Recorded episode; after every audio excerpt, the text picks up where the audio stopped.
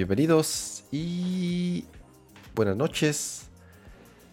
Eh, está empezando una nueva edición de Nerdcore Live, de Nerdcore Podcast. Esta noche del jueves 6 de octubre. Eh, y es octubre, a muchos, a muchos les gusta octubre. A mí me gusta octubre. Es el mes de mi cumpleaños, creo que por eso me gusta.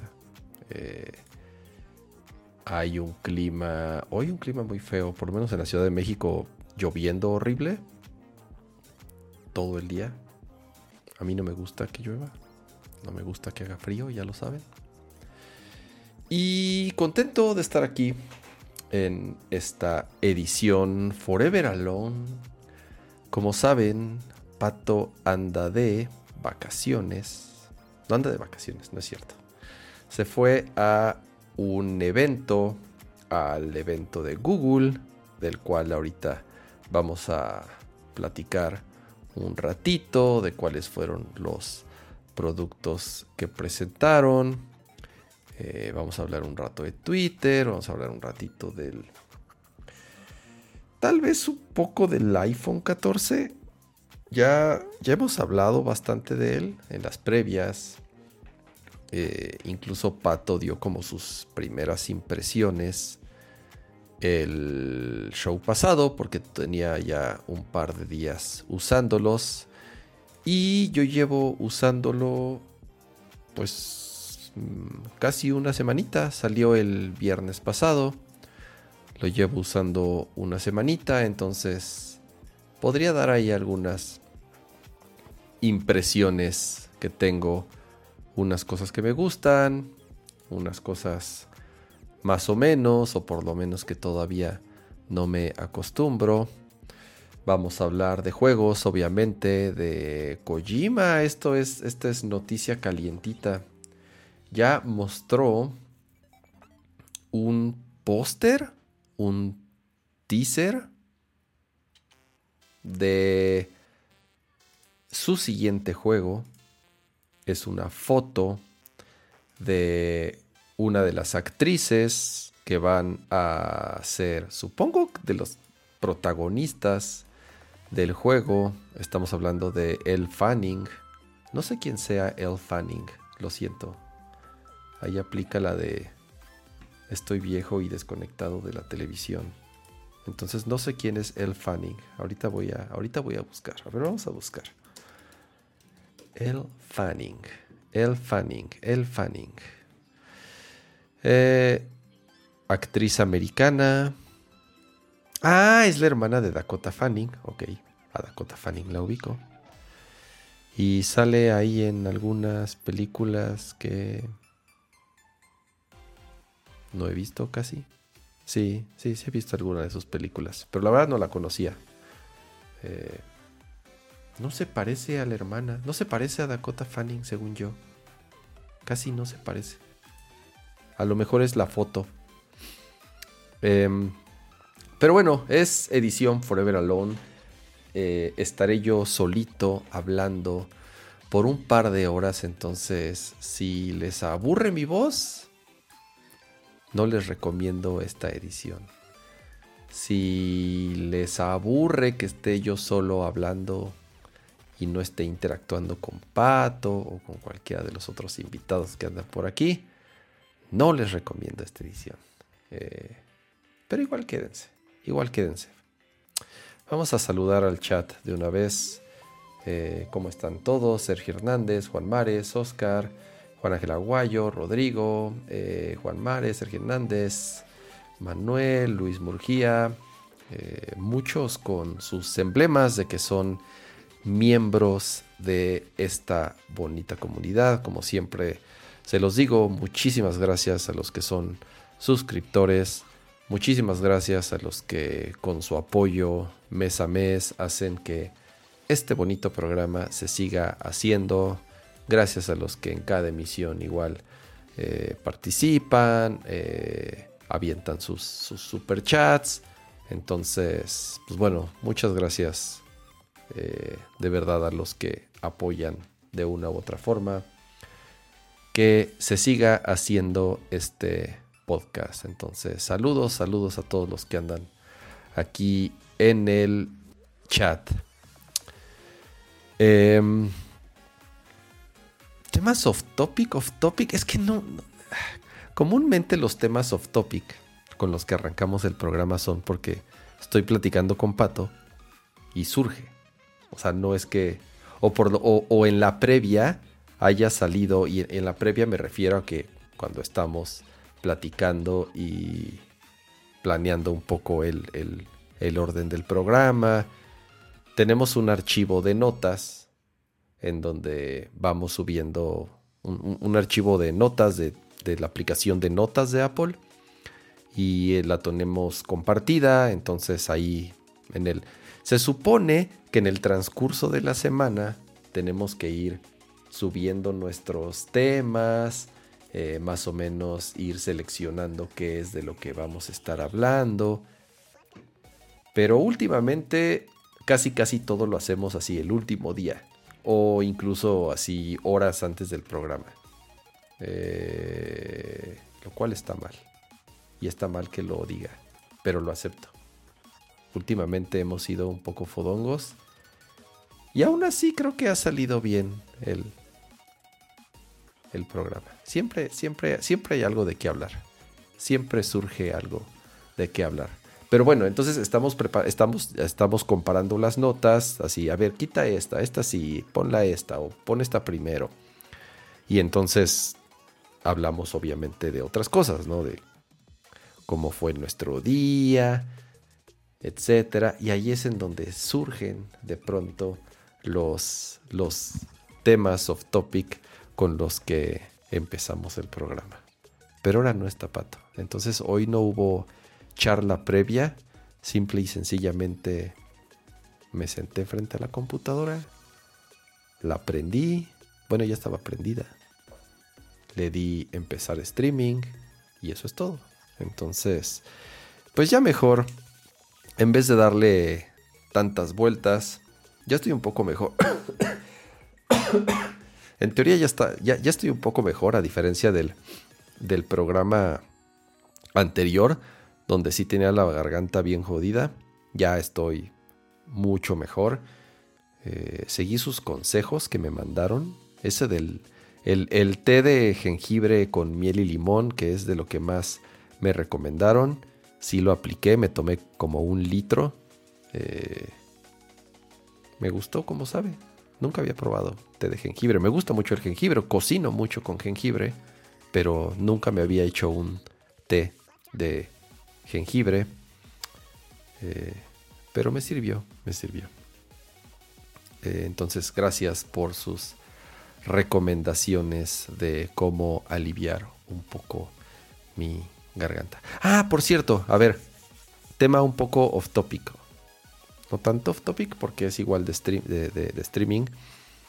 Eh, hay un podcast que se llama The UX Rebels, eh, al cual me invitaron hace algunas semanas a participar a grabar una edición. Es un podcast dedicado a... Es, un podcast de diseño, de UX, Rebels, UX, ah, está en, el, en el, nombre. Es un podcast de diseño y han entrevistado a varias eh, personas involucradas de una u otra forma en este ámbito en distintas disciplinas del diseño.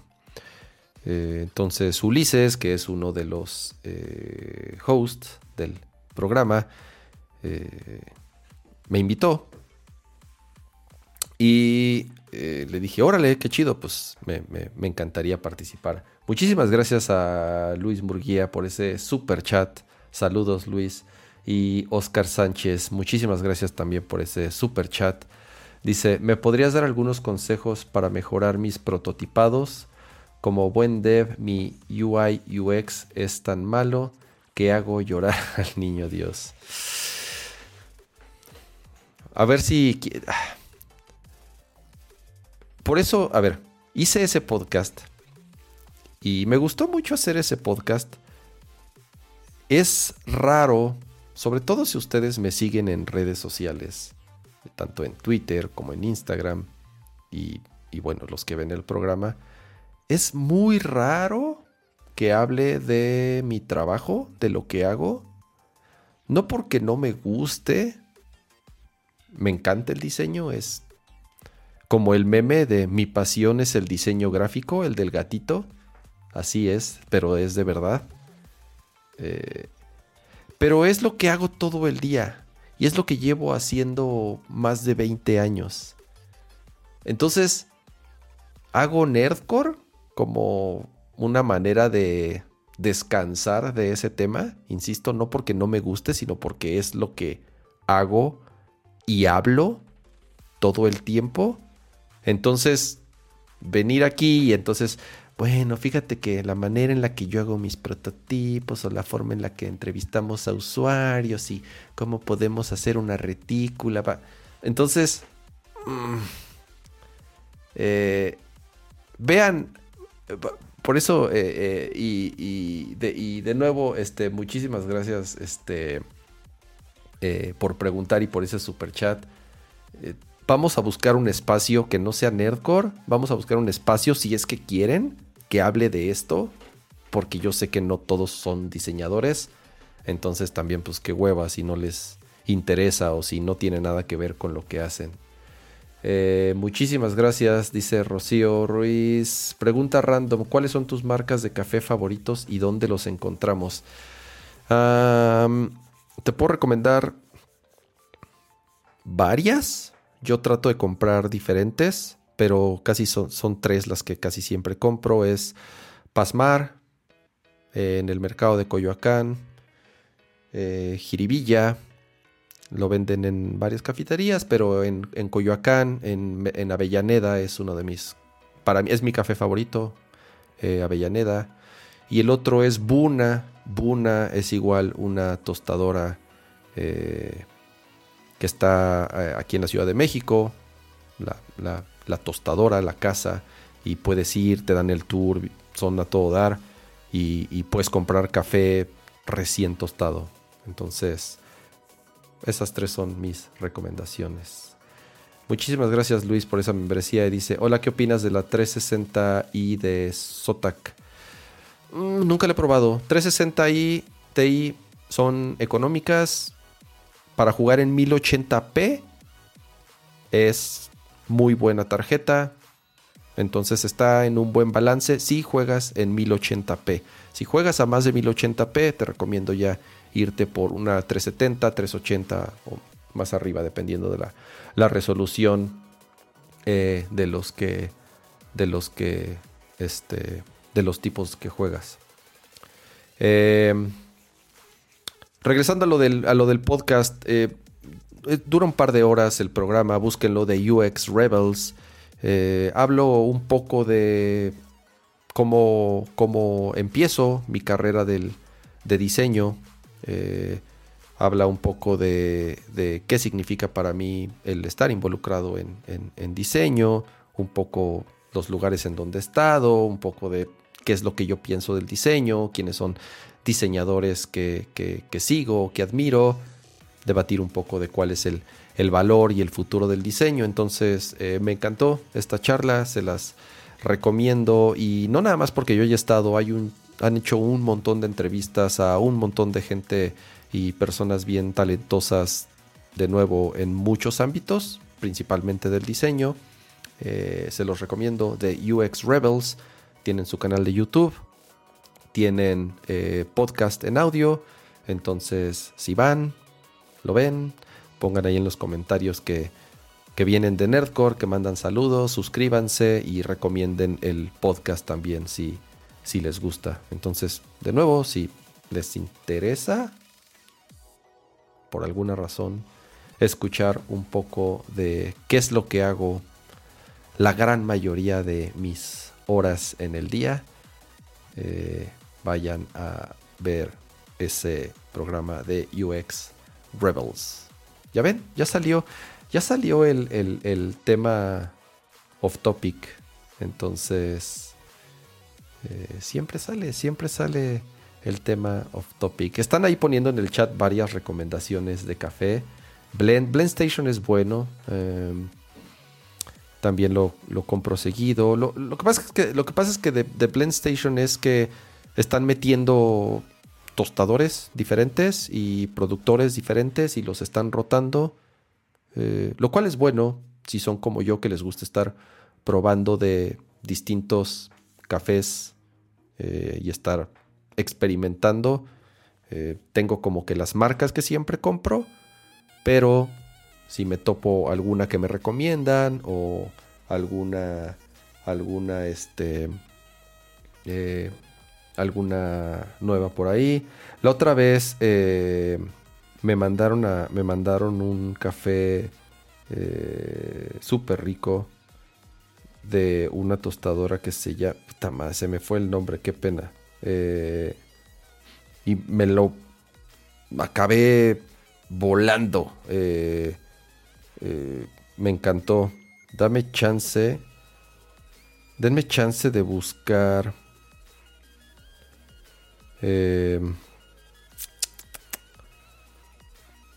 ¿Cómo se llama?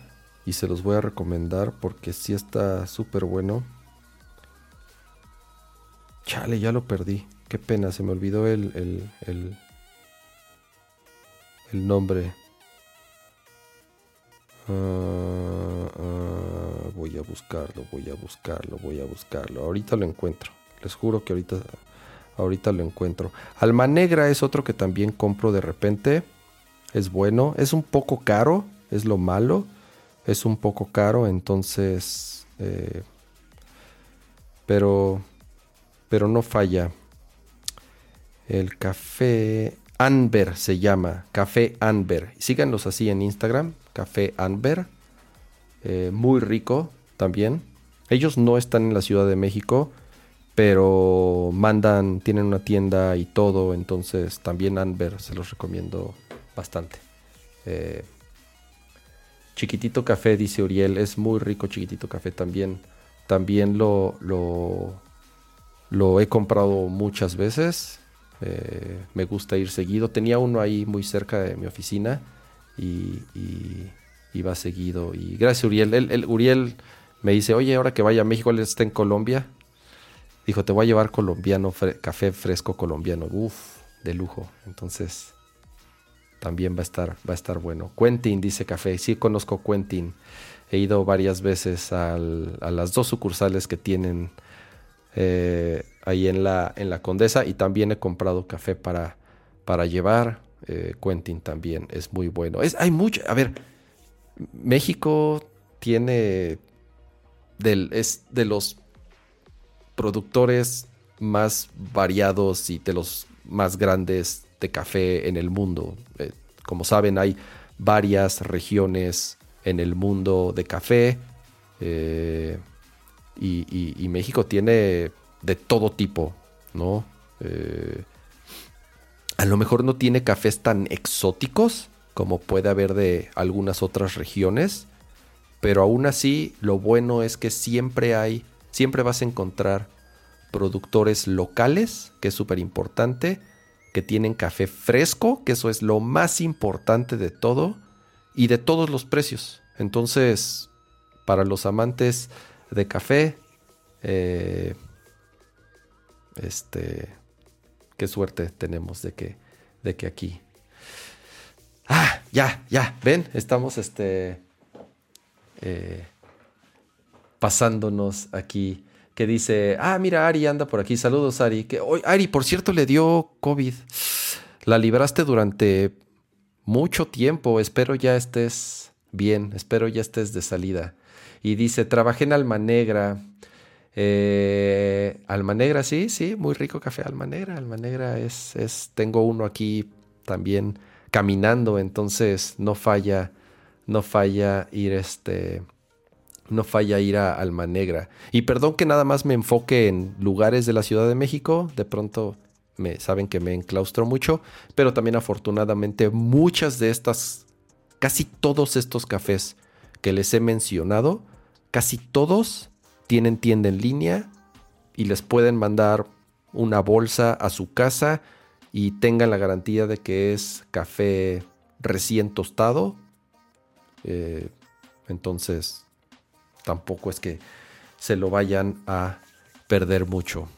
Ahora sí, vamos a empezar el, el programa justo con temas de tecnología.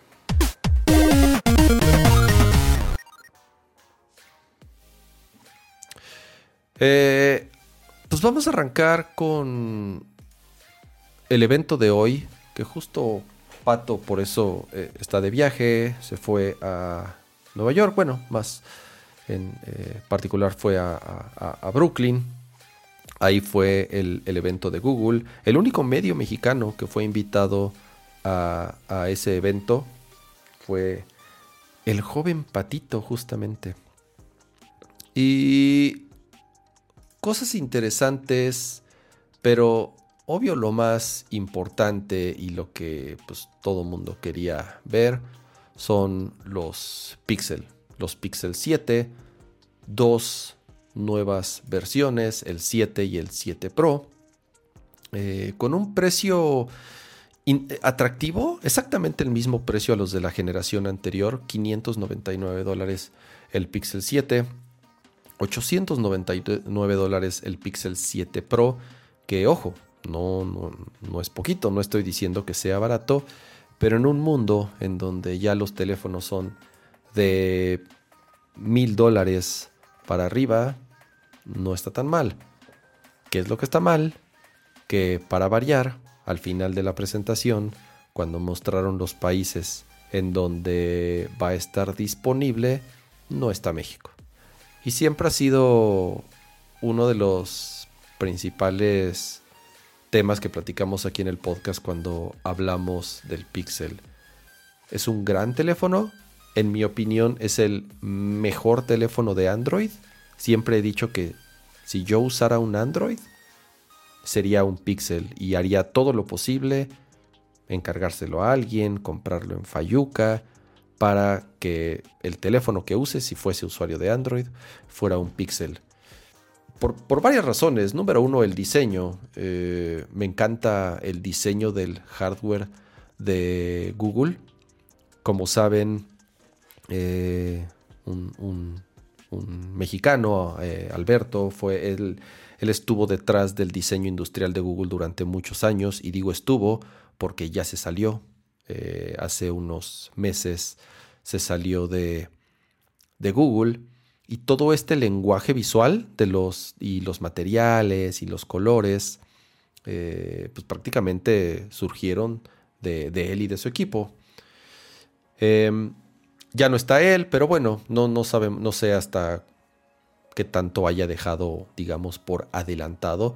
Pero lo que sí les puedo decir es que el lenguaje visual del hardware de Google. A mí en lo particular me, gusta mucho. Me gustan mucho los colores que eligen eh, para su hardware. Me encanta que cuando todos le copian a Apple, Google no, no, o sea, no, intenta copiar a Apple. Tiene su estilo propio. Entonces, eso, eso yo le doy mucho valor. Y además, la experiencia del software en un pixel pues es la más pura o la mejor, es, es, Android puro en todo el sentido de la palabra, sin skins encima, sin aplicaciones extra instaladas encima, es el sistema operativo de Google, con las aplicaciones de Google, con el diseño de Google, con los servicios de Google, y no solo eso, con ciertas especificaciones y ciertas características que solamente los teléfonos Pixel tienen, como eh, eh, lo de las, como lo de las, eh, lo, de, lo, de Google Fotos, que ahorita, ahorita lo, lo platicamos un poquito, pero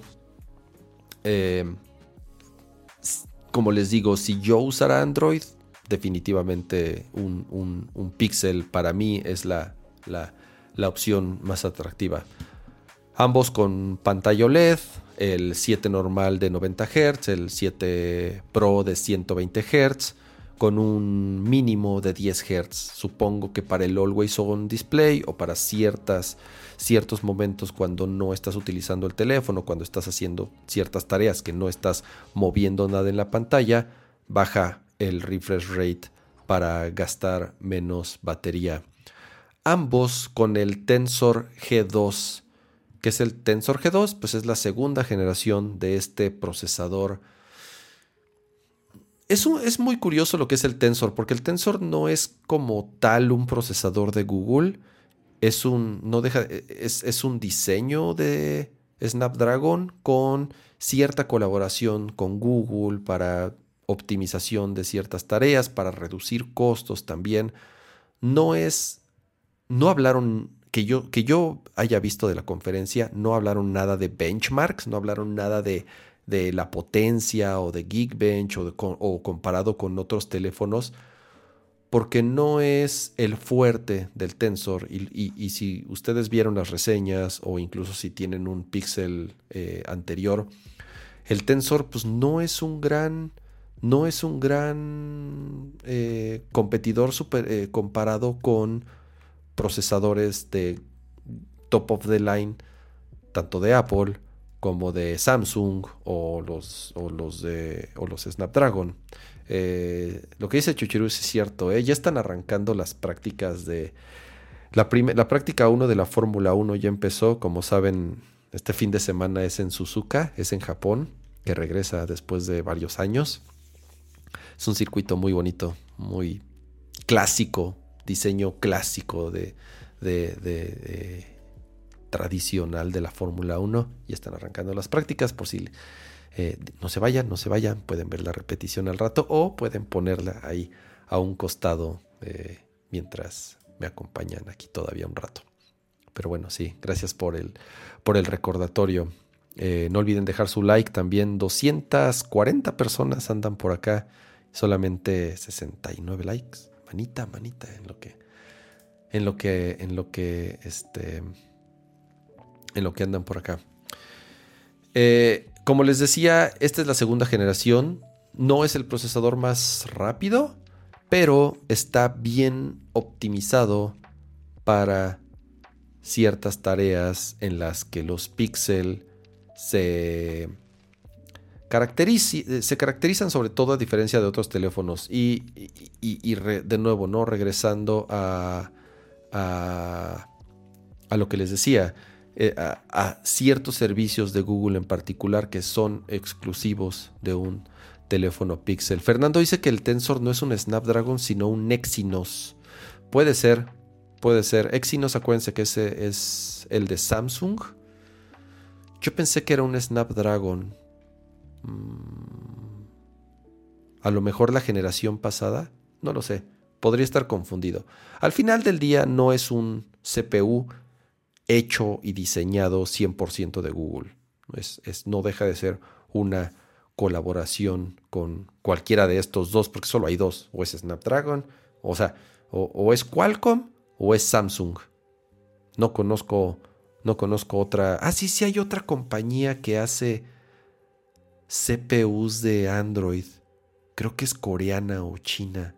No me acuerdo, pero creo que sí hay otra compañía que hace eh, procesadores para, para Android, para smartwatches y para tabletas y para otros dispositivos. Pero MediaTek, es correcto, MediaTek, son, son los otros.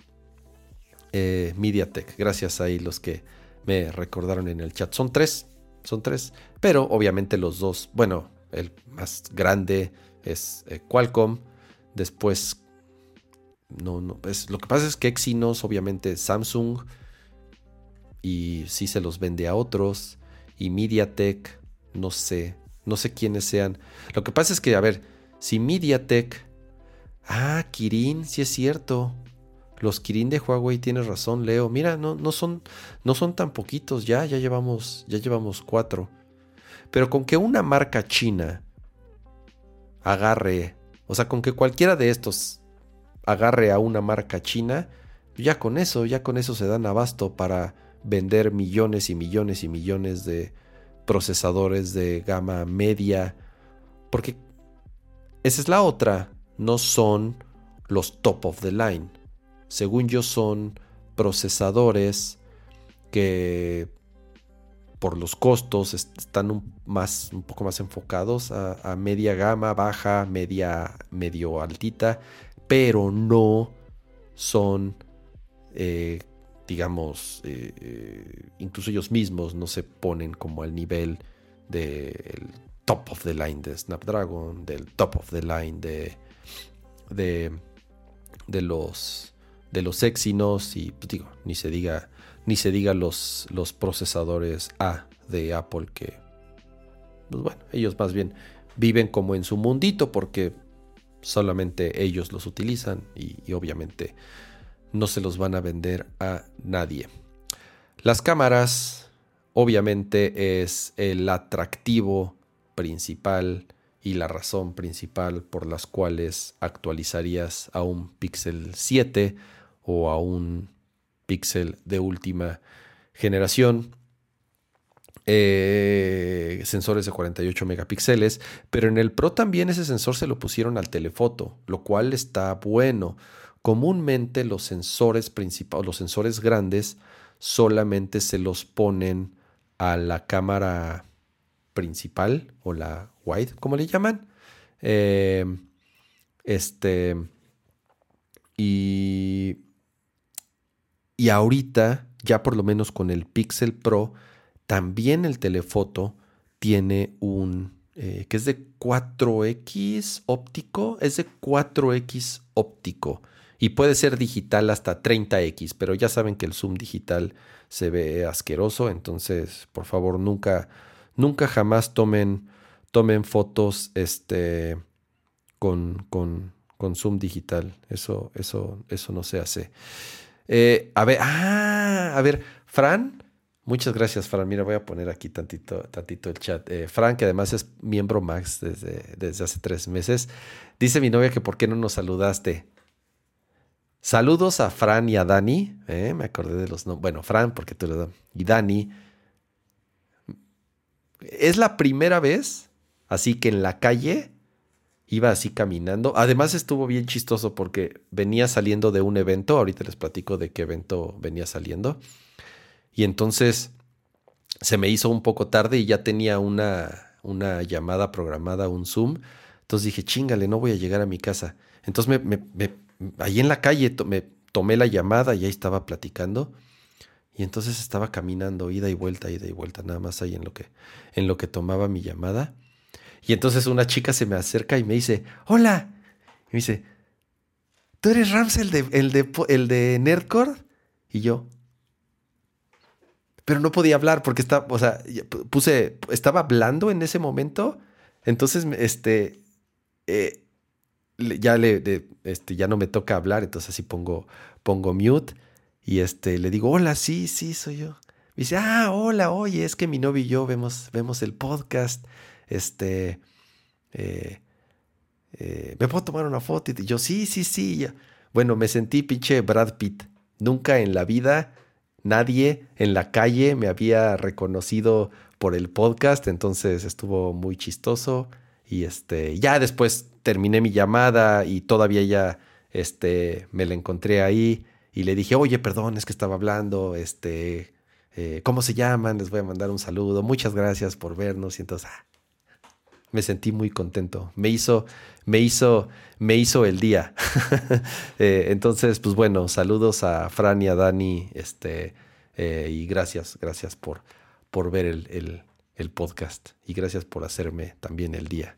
Eh, este, reconociéndome y haciendo, haciéndome sentir como una superestrella. bueno. Esas son las características principales de los Pixel 7. Tres colores. Hay uno verde muy bonito, está bien cool. Es como verde amarilloso. Eh, uno negro, ya saben, y otro blanco con, con plateado. No van a llegar a México, eso es lo malo.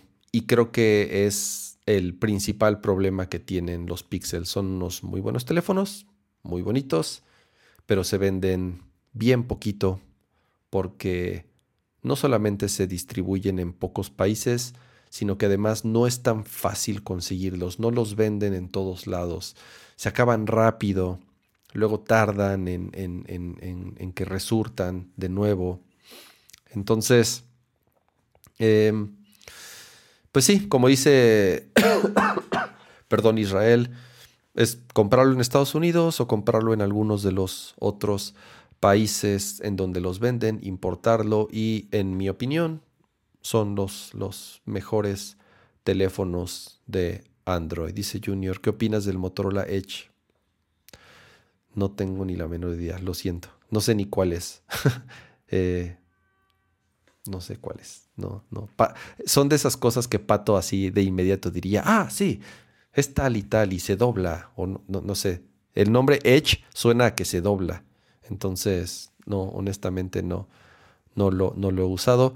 Pero el que sí he usado, que se dobla, fue, es el de, el, el de Samsung. Y está bien chingón. Está bien bonito.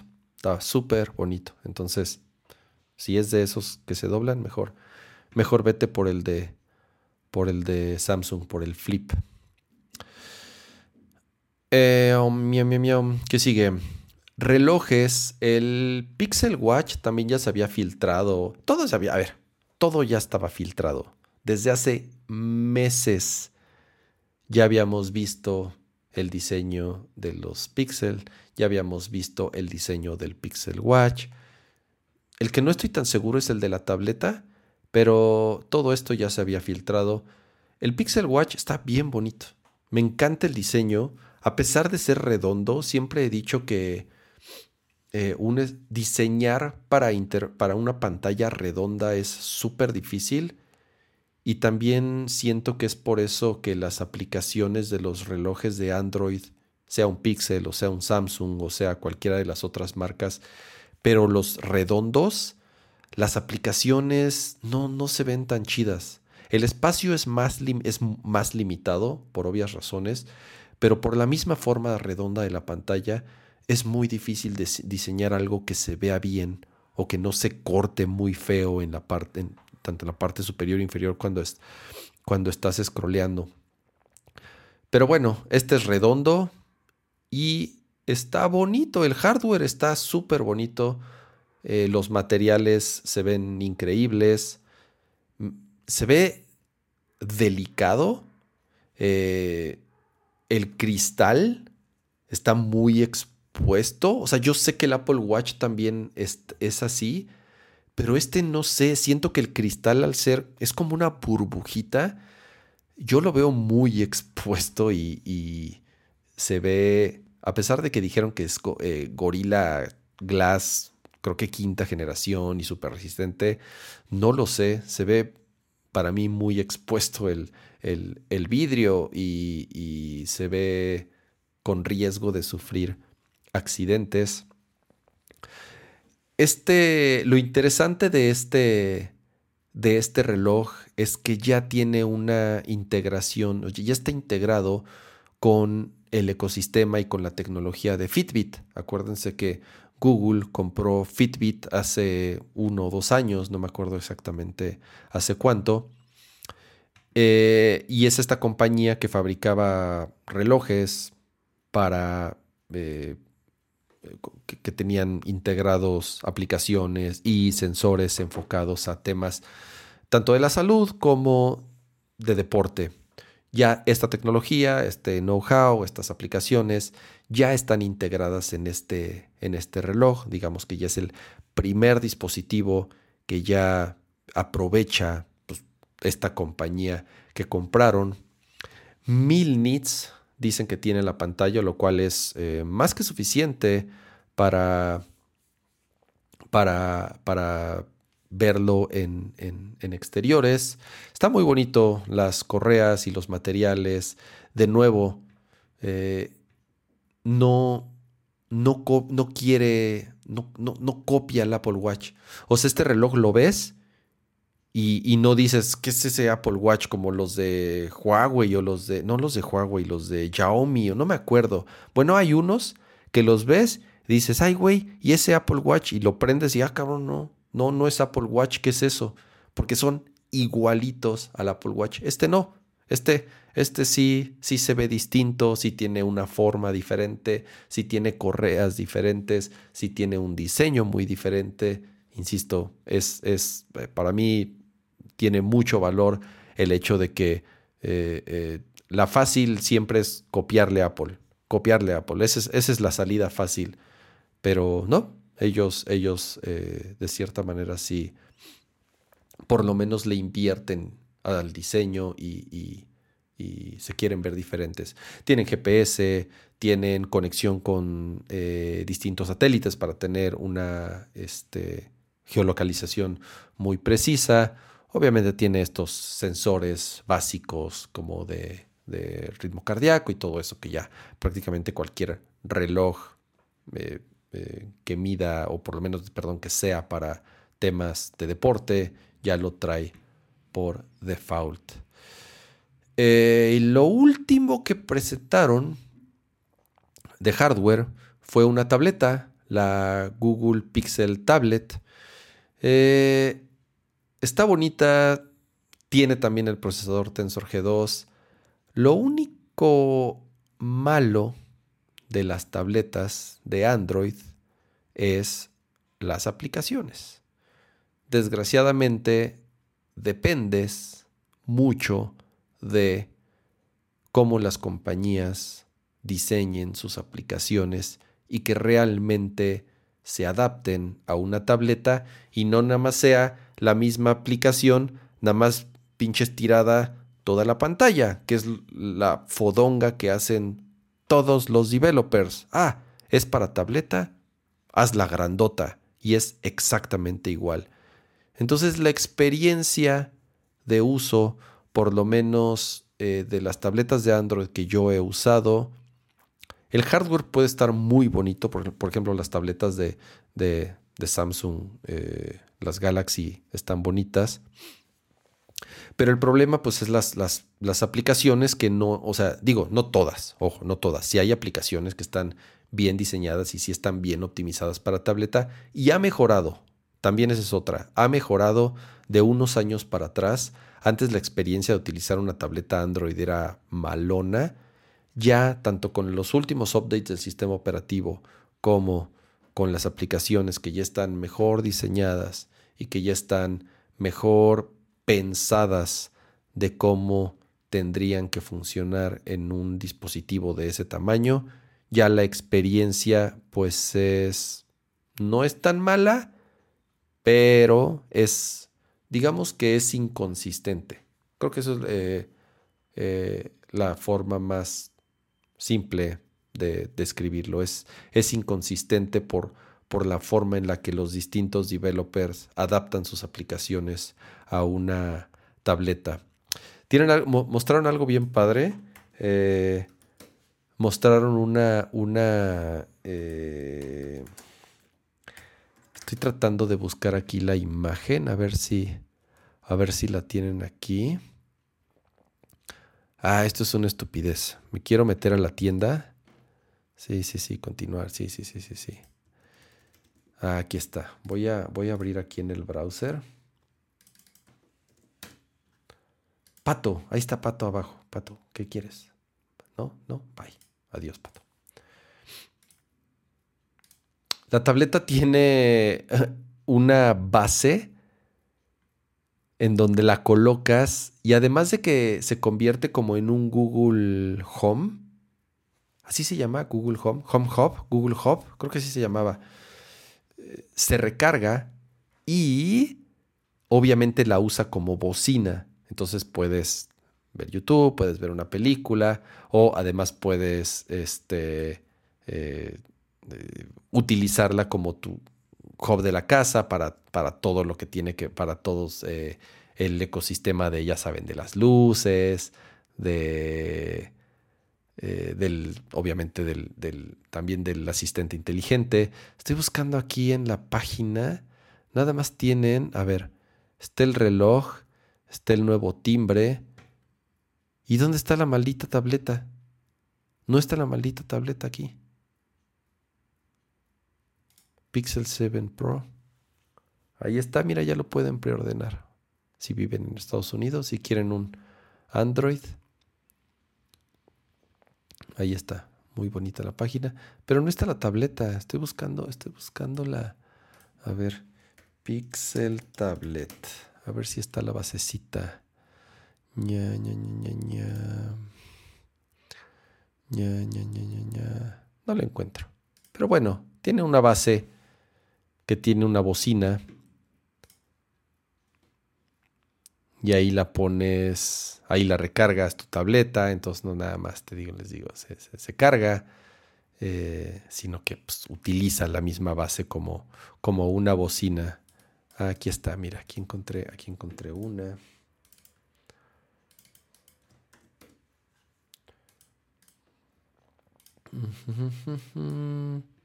Está aquí abajo. Aquí está.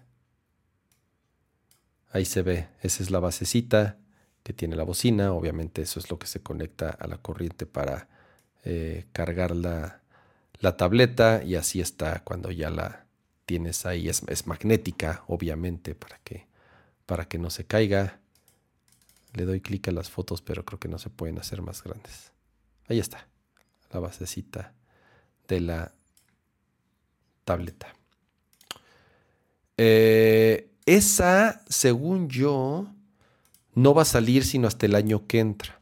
Tal vez por eso no esté en la página. Ah, sí, ya están diciendo aquí. La tableta sale hasta el 2023. Paco dice, me estoy dando cuenta que no hay música. A ver, sí, es que... Ah, esto es una estupidez. Yo no sé por qué de pronto así de huevo Safari dice, o YouTube, no sé quién sea el responsable deja de tocar y, y, te pone un diálogo que dice, ¿sigues ahí? ¿Quieres seguir reproduciendo? A ver, pues sí, aquí sigo, chingados. ¿Para qué? ¿Para qué lo quitas? ¿Para qué lo quitas? Si yo no lo quito, no lo quites, estupidez. Entonces ese es el problema. Y como no tengo... Ya ver, ya puse el ya me puse el monitor de la música. A ver si, a ver si me doy cuenta si se vuelve la música. O si está muy alta, avísenme por favor si, si está muy alta, si está muy alta la música. Es YouTube, ya me dijeron, ya me dicen de crack que es, que es YouTube. así como Netflix. ¿Sigues ahí? Es que te importa. Sí, sigo aquí, sigue reproduciéndolo. Si yo no lo quito, tú no lo quites. Robot estúpido. Eh,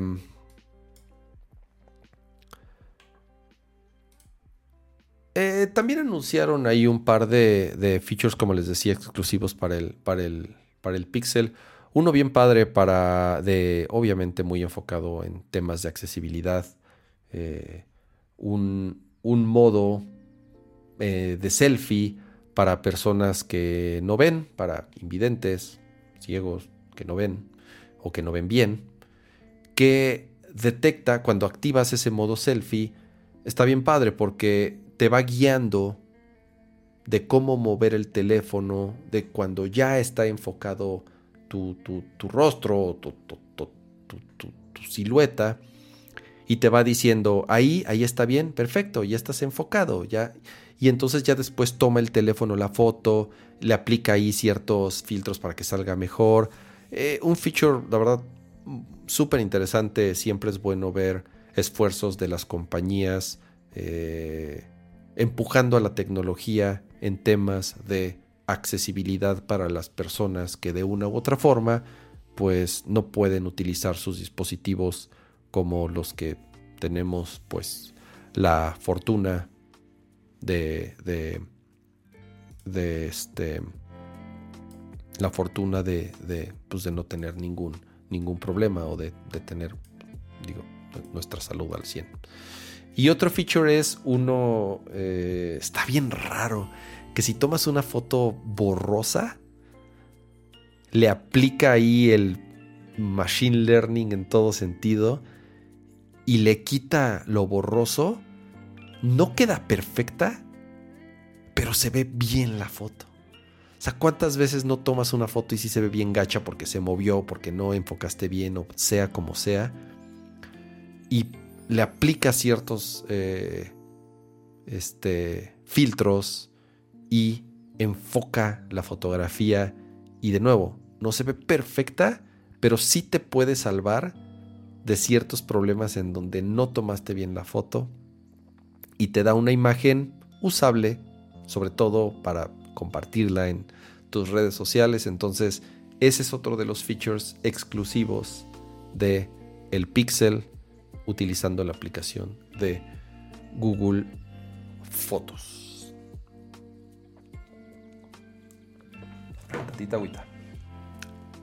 Eso fue todo eh, del evento de Google, por lo menos lo más interesante.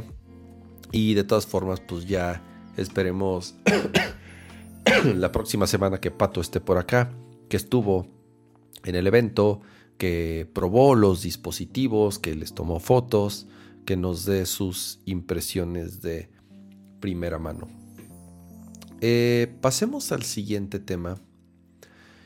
Y también está fresco porque hoy salieron varias notas alrededor de esta compañía. Eh, muchísimas gracias a Ángel Valle que se acaba de suscribir a... Eh, ya, es, miembro de Nercor y es ahora miembro de Nercor Max. Muchísimas gracias a Ángel Valle por suscribirse a Nercor Max. De verdad, muchísimas gracias por, por, por su apoyo. Em, estamos hablando de Twitter. ¿Qué pasó con Twitter? A ver, vamos a empezar por las noticias buenas. El tráiler de Mario, sí, sí, vamos a hablar. Sí, vamos a hablar del tráiler de Mario. En la sección de videojuegos vamos a hablar del tráiler de Mario. No sé qué vamos a hablar del tráiler. Sí, sí, hay cosas de qué hablar del tráiler de Mario. ¿Qué pasó con Twitter? Número uno. Si son usuarios de Twitter Blue, que es este eh, tier que tienen de paga, que te da ciertos beneficios. Y además, si viven en Estados Unidos, ya pueden editar sus tweets. Por fin, después de... ¿Cuántos años tiene Twitter ya de existir? No sé, 14, 15 años, 16 años, ya ni sé cuántos años tiene de existir Twitter ya por fin se puede editar los tweets si eres suscriptor de Twitter Blue y si vives en Estados Unidos. El día de hoy se liberó esta funcionalidad, la cual una vez que tú publicas un tweet tienes 30 minutos para poderlo editar y además te muestra, por ejemplo, para los usuarios que están viendo ese tweet, te dice, este tweet fue editado y te metes y ves un historial de todas las versiones anteriores. Si es que fue editado varias veces o si fue editado nada más una vez, pues ves como eh, solamente el, el, tweet anterior. Y después de 30 minutos, candadito, ya no puedes modificar absolutamente nada. Alguien me diga qué pasó con Pato, está de viaje, eso es lo que pasó con Pato. Eso, eh, esa es una gran noticia para todos los que llevaban años y años pidiendo que por fin se puedan editar los tweets. Yo siempre lo he dicho, nunca me he sentido eh, con la necesidad de poder editar mis tweets. Si se me va un dedazo, no pasa nada. Si se me va una falta de ortografía, pues no pasa nada. Y en el peor de los casos, pues lo borro y vuelvo a poner el tweet si me equivoqué. Yo, honestamente, nunca he tenido la necesidad de poder editar mis tweets y mucho menos de pagar para editar mis tweets. Entonces, yo siendo un eh, heavy user de Twitter, siendo alguien que tiene muchos años utilizando la plataforma, nunca he tenido como esa inquietud de querer editar mis tweets. Entonces, de nuevo, y mucho menos pagar, ¿no? Así que eh, en algún momento va a estar en México, quiero pensar. Poco a poco están abriendo esto de la suscripción de Twitter Blue a distintos países. Y tal vez llegue aquí a México. Eh, no sé, ¿pagarían? ¿Pagarían por editar sus tweets? Yo, honestamente, a lo mejor pagaría una suscripción de Twitter Blue para otras cosas. No sé, ya no me acuerdo ni siquiera bien qué otros beneficios tienes al estar suscrito a Twitter Blue. No nada más es lo único que tienes, ya tenías como acceso a otros, a otros beneficios. Pero a lo mejor lo pagaría, pero esa no sería, por lo menos para mí, la razón principal de pagarlo. Entonces, esa es la primera noticia que tenemos alrededor de Twitter. La segunda. Eh, dicen que mi cámara. A ver. Mm, mm, mm, Camera Hub. Le voy a bajar. Tiene mucho brillo. Dice que. dice Francisco que mi toma tiene mucho brillo. Que se ve como película pirata. A ver. Le voy a bajar un poquito.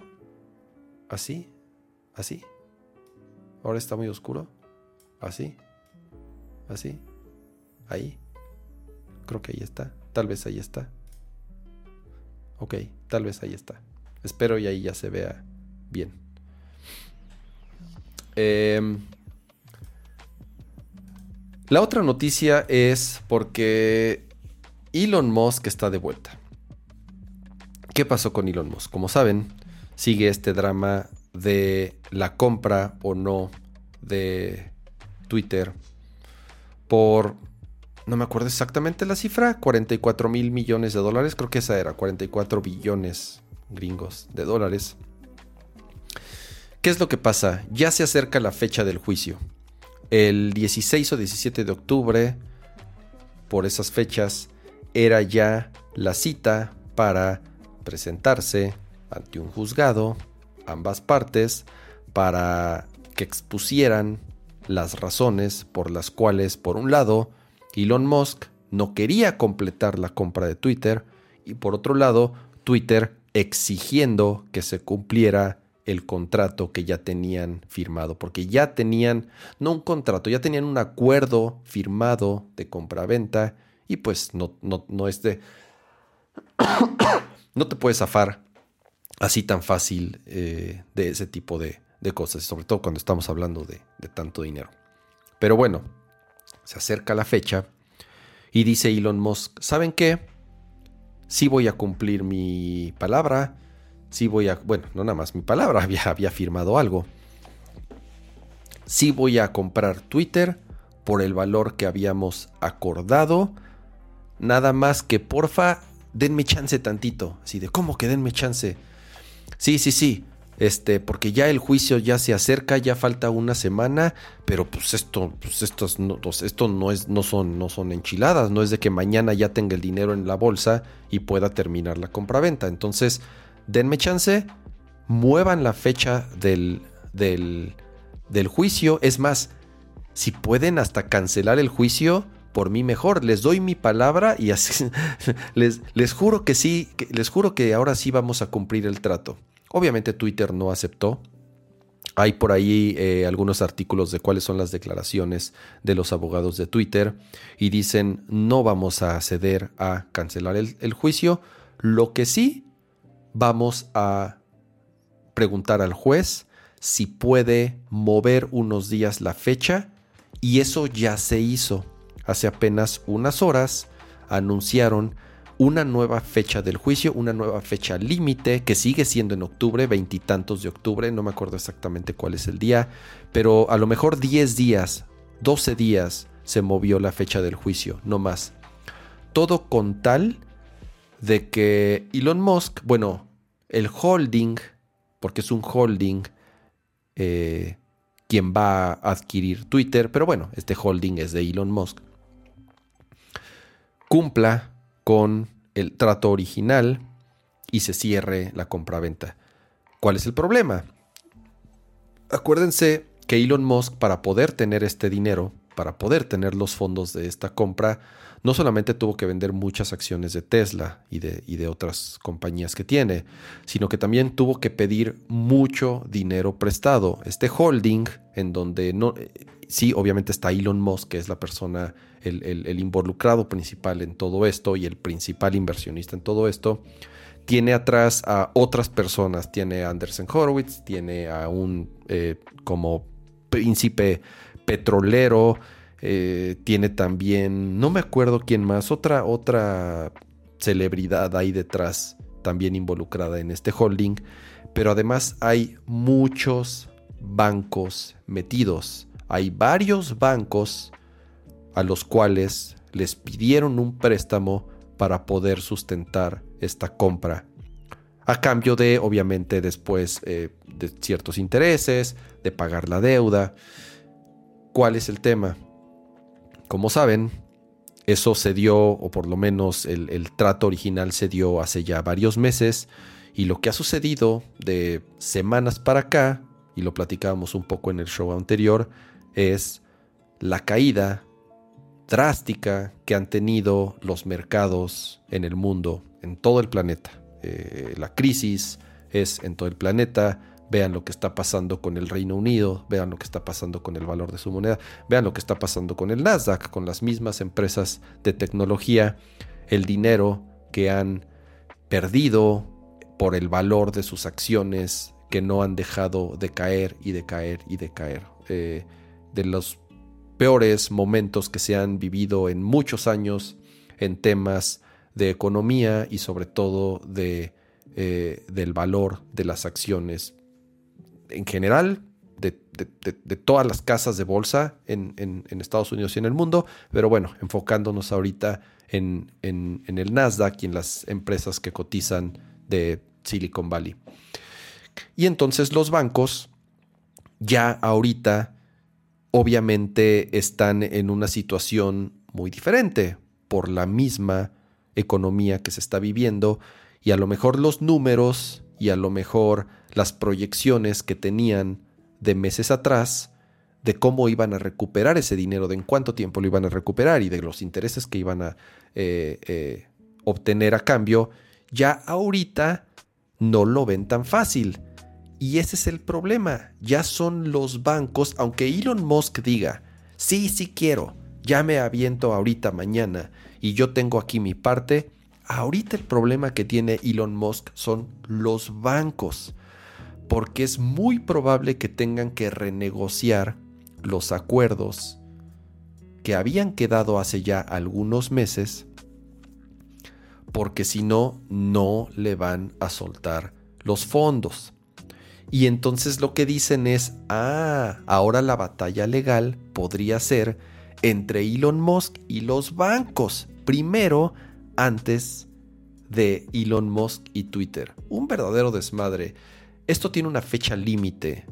Eh, a mediados del año que entra, que fue cuando Elon Musk se acercó a los bancos, se, cancela este, este trato y entonces ya estamos hablando de eh, otro tipo de problemas y otro tipo de situaciones que a lo mejor nos estamos adelantando mucho, pero al final del día eh, puede existir esto. ¿Qué es lo que quiere Twitter? Obviamente que cumpla el acuerdo de compraventa que habían firmado con el valor original de las acciones que habían firmado, más intereses, porque esa es otra ha pasado ya varios meses y ese dinero ha generado intereses, ¿no? Y ha generado gastos legales y entonces Elon Musk también tiene que responder por eso. Eh, ¿Qué es lo que pasa? Si los bancos, de nuevo, no les sueltan los fondos a Elon Musk, entonces sí, ya eh, el juicio se celebraría a finales de este mes y ya lo que pueda suceder en el juicio es no sabemos, no hay digo no, no, hay forma no hay forma de eh, eh, predecir qué es lo que pueda pasar en un juicio de esos. Luego pueden durar muchísimo tiempo, ya saben que tanto se pueden extender este eh, tipo de situaciones jurídicas y legales. Y ya lo que puede pasar, incluso, incluso antes del juicio, eh, está completamente en el aire. Eh, mientras Elon Musk no recupere o por lo menos no junte esos fondos, pueden ser situaciones ya muy complejas que, varios analistas comentaron que podría llevar a la, a la, a la, a la bancarrota a Elon Musk. ¿Por qué? Por el número de, o sea, porque el, costo legal y económico que podría tener eh, si esto se va a las últimas circunstancias podría ser eh, catastrófico para las, finanzas de, Elon Musk. Entonces, pues es lo que decíamos, ¿no? Es, Es, es, eso pasa cuando el güey un día se despertó aburrido y dijo, ah, voy a, voy a, voy a hacer el chiste de comprar Twitter. Y se le salió de las manos completamente. Y el problema es que no lo puede resolver. Así de, así de sencillo. Hubo un tweet muy...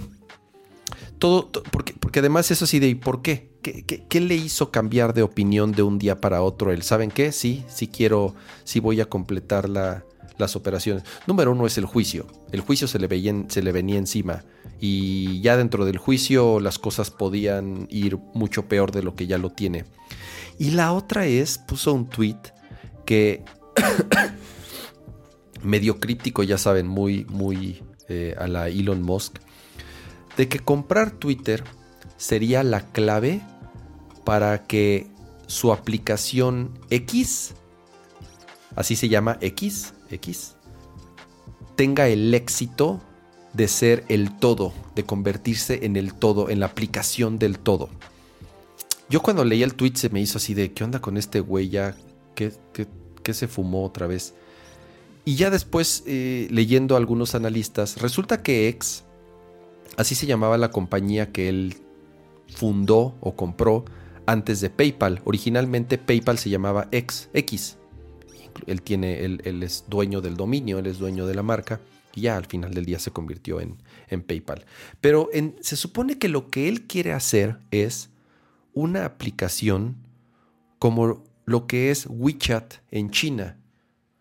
Si no conocen WeChat, WeChat, yo creo que obviamente muchos de los que están aquí conocen, conocen WeChat. ¿Qué es WeChat? WeChat es todo en China. Es tan grande o tan importante como el sistema operativo que está en su teléfono, porque lo usan para más cosas que el mismo sistema operativo. En WeChat los chinos chatean, los chinos compran cosas, los chinos pagan cosas y mueven su dinero dentro de WeChat. En WeChat hacen todo y absolutamente. Es, es la aplicación más grande y más importante que tiene China.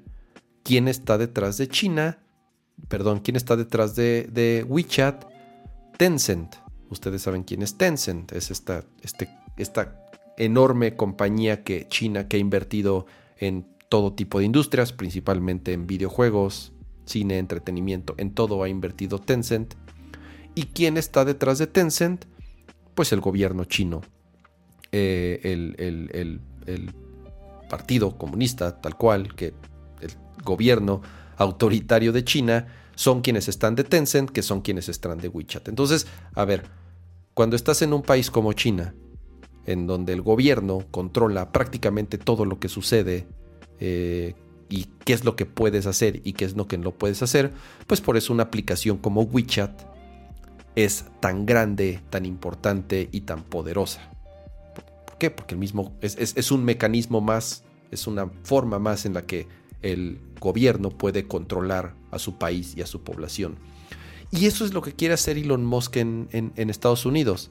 No, no por la parte del gobierno y de controlar a la población, pero él lo que quiere es tener una aplicación que sea como un WeChat en donde los usuarios puedan chatear, puedan comprar, puedan pagar, puedan mover su dinero, tal cual. Y también leyendo a varios analistas, creo que tienen razón que en Estados Unidos o fuera de China, y me refiero a Estados Unidos porque esta aplicación está enfocada en Estados Unidos, sería muy difícil de existir. ¿Por qué? Porque, a ver, los usuarios no, no, o sea, no, no basan todas sus actividades en una sola aplicación, sino que están desperdigadas por todos lados. Y ya hay un montón de servicios muy grandes y de todo tipo como para que los usuarios de pronto digan, ay, me voy a, me voy a migrar, voy a migrar toda mi vida a esta aplicación. Además, Twitter no es así, o sea, Twitter como compañía, tecnológicamente, honestamente no es como de las más hábiles o de las que más rápido reaccionan en Silicon Valley. Eh, comúnmente son muy lentos para reaccionar. no son muy buenos, lo hemos visto en sus aplicaciones, no son muy buenos haciendo sus propias aplicaciones. Eh, lo hemos visto en su infraestructura y en su seguridad, con lo que platicamos todos estos temas de seguridad que ha tenido Twitter, con accesos sin restricciones, con información sin encriptar, con bases de datos hechas un desmadre. Entonces, a ver, Twitter tampoco es así que tú digas eh, eh, tecnológicamente hablando la, una compañía que dices, no, sí, sí, sí veo que Twitter logre crear una aplicación como esa, la neta no. Si Facebook lo ha intentado, que es muchísimo más grande y más poderosa, ha intentado, eh, o sea, tener estos ecosistemas que quieren hacer todo al mismo tiempo, incluso teniendo su propio hardware. ¿Se acuerdan que Facebook lanzó su propio teléfono? Fue un fracaso. Amazon también lo intentó. Fue un fracaso. O sea, si, si Facebook y Amazon no han podido, dudo que Twitter eh, lo haga. ¿no? Entonces, esa es la razón por la cual Elon Musk dijo, a ver, pues sí, sí me aviento. Nada más que al parecer ya es un poco tarde. Los bancos ya no están en las mismas condiciones que estaban hace algunos meses. El juicio se acerca, no el juicio final, sino el juicio, sino el juicio eh, eh, en la corte con Twitter se acerca y entonces ahora sí definitivamente está metido en, serios eh, problemas. Em, esas son las noticias de Twitter. Y como siempre digo, esta novela va para rato.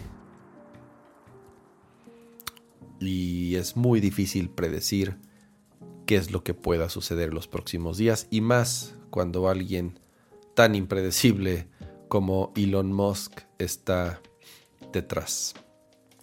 Em, siguiente tema va a ser, va a ser, perdón, me está regresando la tos. Em, eh, va a ser rapidón. Eh, fui a un, me invitaron a un evento de Sonos el día de ayer. Eh, después de varios años que Sonos no organizaba un, Media Day, así les llaman Media Day, en donde invitan a distintos miembros de prensa, de, eh, creadores de contenido, a conocer los productos, a platicar el equipo de Sonos América Latina para eh, obviamente comentarnos cuáles fueron los, los en, este caso los, los últimos anuncios. Y no nada más fue para para hablar y para que podamos ya escuchar la Sonos Sub Mini que ya platicamos hace algunos episodios, que es este nuevo subwoofer que ya salió hoy a la venta, hoy 6 de octubre salió a la venta el Sonos Sub Mini, es este subwoofer que cuesta, si no me equivoco, 10.599 o 10.999 más económico en comparación del sub, del sub grande de Sonos. Cuesta como 8 mil pesos menos. Es más pequeño, es un, es un nuevo diseño. Está muy bonito, la verdad. Tuvimos la oportunidad de escucharlo. Y se escucha, ¿qué les digo? Se escucha súper bien. Eh, las habitaciones en donde lo pudimos probar son, eran medianas, pequeñas, que es justo para lo que está hecho este subwoofer. Y esa es la principal diferencia con el sub, el, sub de generación 3, que es el cuadrado que ya, que ya existía. Este al ser más pequeño obviamente está enfocado para espacios más pequeños y sobre todo para eh, combinarlo muy bien con barras como la Beam o la ARC, perdón, como la Beam o la Ray, que son la, digamos, la de en medio y la de abajo. En, acuérdense que son tres barras las que tiene Sonos. La ARC, que es la top of the line. la BIM, que ahorita es la generación 2, y la Ray, que es la última que, salió, y también platicamos ya de ella un buen rato en, un episodio de Nerdcore. Entonces, este es un buffer más pequeño, un subwoofer más pequeño, eh, idealmente diseñado para conectarlo tanto a una BIM como a una Ray. ¿Por qué? Porque son barras hechas para espacios un poco más pequeños en comparación de una barra como la ARC y el subwoofer generación 3, que sí te pueden, eh, eh, que, están hechas para espacios mucho más amplios, ¿no? Pues son más potentes, son más grandes, tienen más bocinas, eh, pero no el hecho de ser más pequeñas suenan mal, al contrario, muchos, yo, sé que muchos de los que nos escuchan han seguido nuestras recomendaciones, tienen una BIM, la BIM es, el, es la barra más, más exitosa que tiene Sonos. Es, un gran producto. Yo tengo una BIM 2 también y, me encanta. Entonces, si tienen un espacio de mediano a pequeño, definitivamente esta sub mini eh, es el mejor acompañante que puede tener cualquiera de estas dos barras que les, que les menciono cambia completamente la experiencia de audio cuando le conectas un subwoofer. ¿Por qué? Porque le, quitas esta carga de frecuencias a la barra, entonces la barra se olvida, si podemos decirlo así, completamente de procesar estas frecuencias, estas señales, se encarga de eso ya el sub y entonces todas las demás frecuencias, sobre todo los medios, eh, eh, eh, el, tema de las voces eh, los puede procesar de una forma mucho más pura y obviamente eh, mejora la experiencia. ¿no? De nuevo, ya está a la venta, la Sub Mini está muy bonita, la cargué, la, la, PC está no está, tan, no, está, no está tan pequeña, parece como un bote de basura, es redondito. Hay color negro, color blanco y ya está disponible desde hoy. Eh, si la probamos, eh, tal vez tengamos la oportunidad de que pueda probarla aquí en casa, pues ya le podría dar, les podría dar una reseña eh, mucho más específica de la Submini. Em, em, a ver, ¿qué sigue? ¿Qué sigue? ¿Qué otro tema tiene por acá? Eh, esos, esos, esos fueron ya todos los temas de tecnología que tenía aquí antes de pasar a la sección de videojuegos.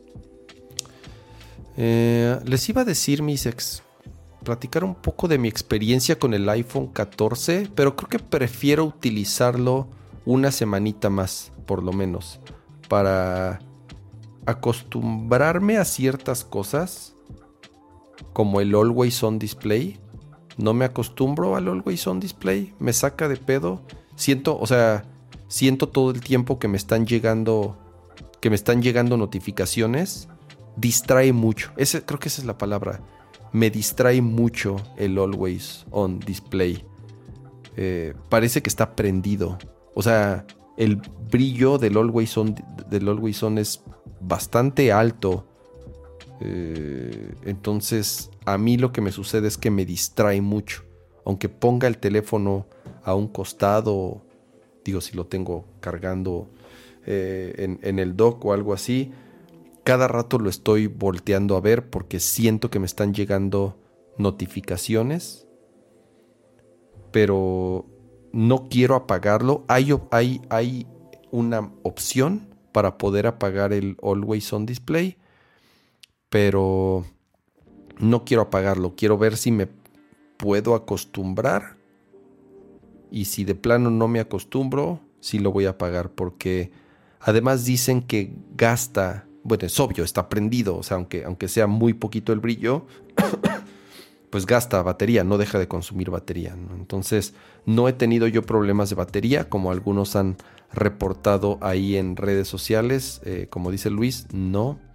Yo en temas de batería sin problema. Eh, tengo ahorita 80% de batería. O sea, no. No, no. Ningún, ningún problema de batería con el teléfono. Aquí está. Em, le puse funda, la funda transparente de Apple. Antes usaba mis teléfonos sin funda. No me gustan las fundas. Pero cuando tienes niños pequeños que agarran sus cosas y las avientan y las tiran y las pisan, ni modo. Hay que ponerle funda a las cosas para, para que no las destruyan en dos días. Eh, sí, prefiero esperarme una semanita más utilizándolo para ya poderles dar unas impresiones más eh, precisas. Y pasemos a videojuegos. Ay, cabrón. ¿No sirvió? Ahí está.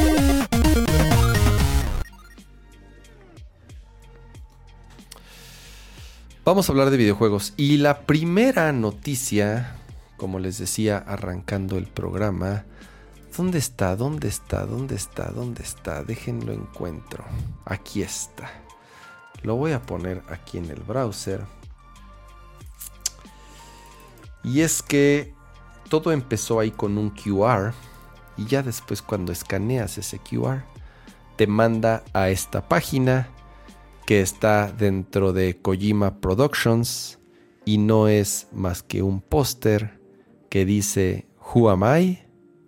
Abajo dice Kojima Productions y del lado derecho dice Hideo Kojima Game, Ellie Fanning. A ver, y entonces aquí empiezan ya las teorías de conspiración. ¿Es ¿Acaso Death Stranding 2? Dicen que es el bebé, pero no puede ser el bebé, porque el bebé, según yo, Vivi, Vivi es niño. Entonces, ¿Vivi es niño? Ya no me acuerdo. Según yo, sí, Vivi es niño. Y ella es una niña.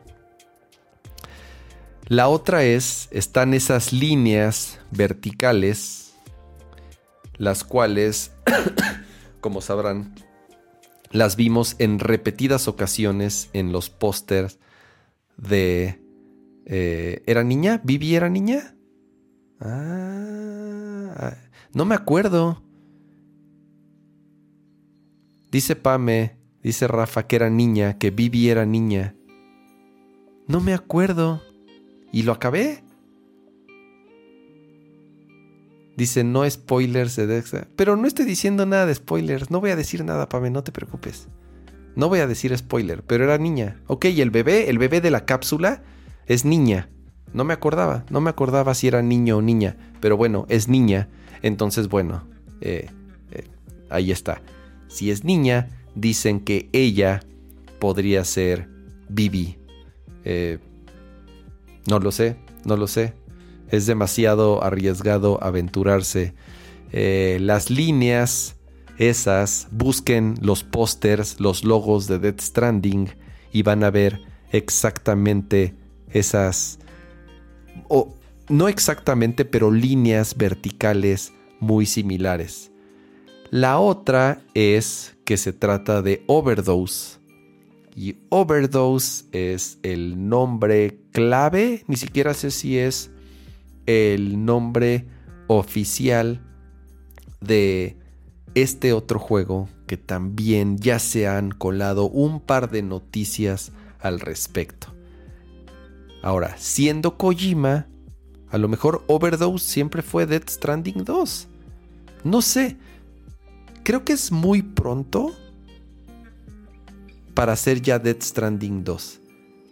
Conociendo a Kojima, y con lo cansado que terminó por hacer secuelas, particularmente de Metal Gear, quiero pensar que lo primero que iba a hacer es algo diferente a su último juego, a Death Stranding. Entonces, yo honestamente no creo que sea Death Stranding. Yo creo que va a ser otro juego insisto, para hacer algo diferente. Eh, rápido, dice de Spikey. Muchísimas gracias, Spikey, por ese super chat. Y dice: eh, Ramsa, mis respetos por responderle al men que te decía que no critiques al gobierno. Qué bueno que no te limites en expresar tus ideas y entran en, polémica. Gracias por la autenticidad. No, no, hombre, ¿de qué? Aquí siempre hablamos con la verdad. La verdad. Eh, Aldo, gracias por pasar el, el update de la práctica 1 de la Fórmula 1.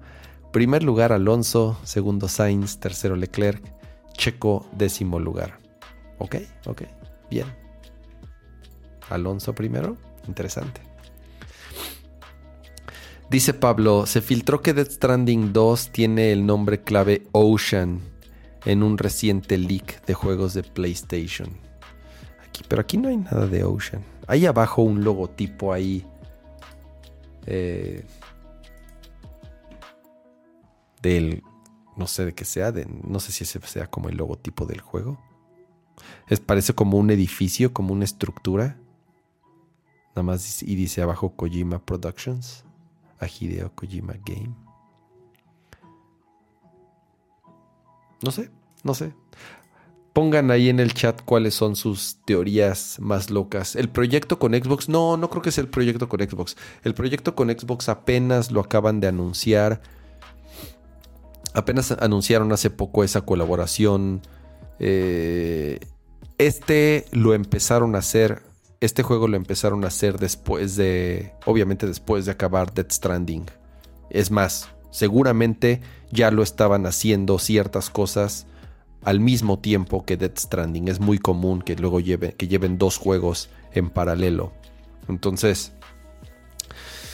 No creo que este sea el proyecto con Xbox. ¿Cuál es? Quién sabe. Cualquier. A ver, a mí me fascinó Death Stranding, ya se los he dicho. Entonces, no me molestaría que fuese una secuela de Death Stranding. Me encantaría que fuese una secuela de Death Stranding, pero también me encantaría que fuese un juego nuevo. Algo, algo nuevo. Ojalá sea ese famoso juego de terror que tanto tiempo ha dicho Kojima que se quedó con las ganas de hacer después del fiasco de Silent Hill. Entonces, ojalá, ojalá y sí sea ese juego de terror que nos debe, que nos debe así, así yo, así yo, yo bien cabrón exigiéndole a Kojima, me debes, me debes un juego de terror, eh, más, más te vale que me lo des. Ojalá y sea ese juego de terror que quedó pendiente después del desastre de Silent Hill. ¿Quién sabe? ¿Quién sabe? Métanse ahí a los métanse a Resetera, es mi foro favorito para, para eh, charlar al respecto y, leer los comentarios de estas, de teorías de conspiración y de noticias de, de videojuegos. Dice Mario, ¿es un spin-off de Death Stranding? Así como Metal Gear. No, más que spin-off una, sería una continuación. Lo más natural es que sea una, una, una continuación. A lo mejor es un juego inspirado en Silent Hill. Es lo que dicen. Eh, y lo ha dicho él varias veces. Él, él ha dicho que tiene muchas ganas de hacer un juego de terror. Sobre todo considerando lo que pasó de nuevo con, con Silent Hill. Em, ¿Qué más pasó en el mundo de los videojuegos? Uy, a ver, drama con Overwatch 2. ¿Qué pasó con Overwatch 2? El día... el lunes mataron así de golpe, le dieron el tiro de gracia a Overwatch. Y al día siguiente, eh, dice Antonio, esa imagen de tono rojo es la original. Sí, así es la imagen con ese tono. Y el martes lanzan Overwatch 2. Que si es el 2 o el 1.5, ya cada quien dirá si realmente es una secuela, qué tan diferente es. Yo les soy honesto, yo casi no jugué Overwatch. Yo sé que por aquí anda Pame, que lo jugó hasta el último día, creo. Eh, Pancho anda también por aquí, que, que también él lo jugó mucho. Entonces no podría decirles eh, qué tan diferente es porque no lo jugué tanto como, para notar esas diferencias. Sé que uno de los principales cambios es el número de jugadores, ya no son 6 contra 6, sino que son 5 contra 5. Entonces, ese parecería ser un cambio importante. Pero fuera de eso, dicen que son casi todos los mismos mapas, que son casi todos los mismos personajes. Los modos de juego supongo son muy similares. Les digo algo, he querido jugar y no he podido jugar una sola partida. Y ese es el gran drama y ese es el gran problema de todo esto. Desde el día de lanzamiento eh, no ha habido más que quejas y mentadas de madre porque simple y sencillamente no se puede entrar a jugar. Y como dice Pame, ya no se puede jugar el 1 porque lo mataron. Metieron un sistema de registro en donde tenías que meter tu teléfono celular. Se les cayó, no estaban llegando los mensajes y dijeron, no, a ver, no está funcionando esto. Dieron de baja ese registro con celular, nadie podía entrar. Luego dijeron, luego dijeron, oh, es que estamos además teniendo ataques de DDoS en los servidores. Puro choro, güey. O sea, eso nada más fue así como para, para que eh, tuvieran piedad de ellos. Es free to play. A lo mejor el número de... A ver, el es que, a ver, siempre es lo mismo. El decir, no nos esperábamos el... Siempre pasa lo mismo.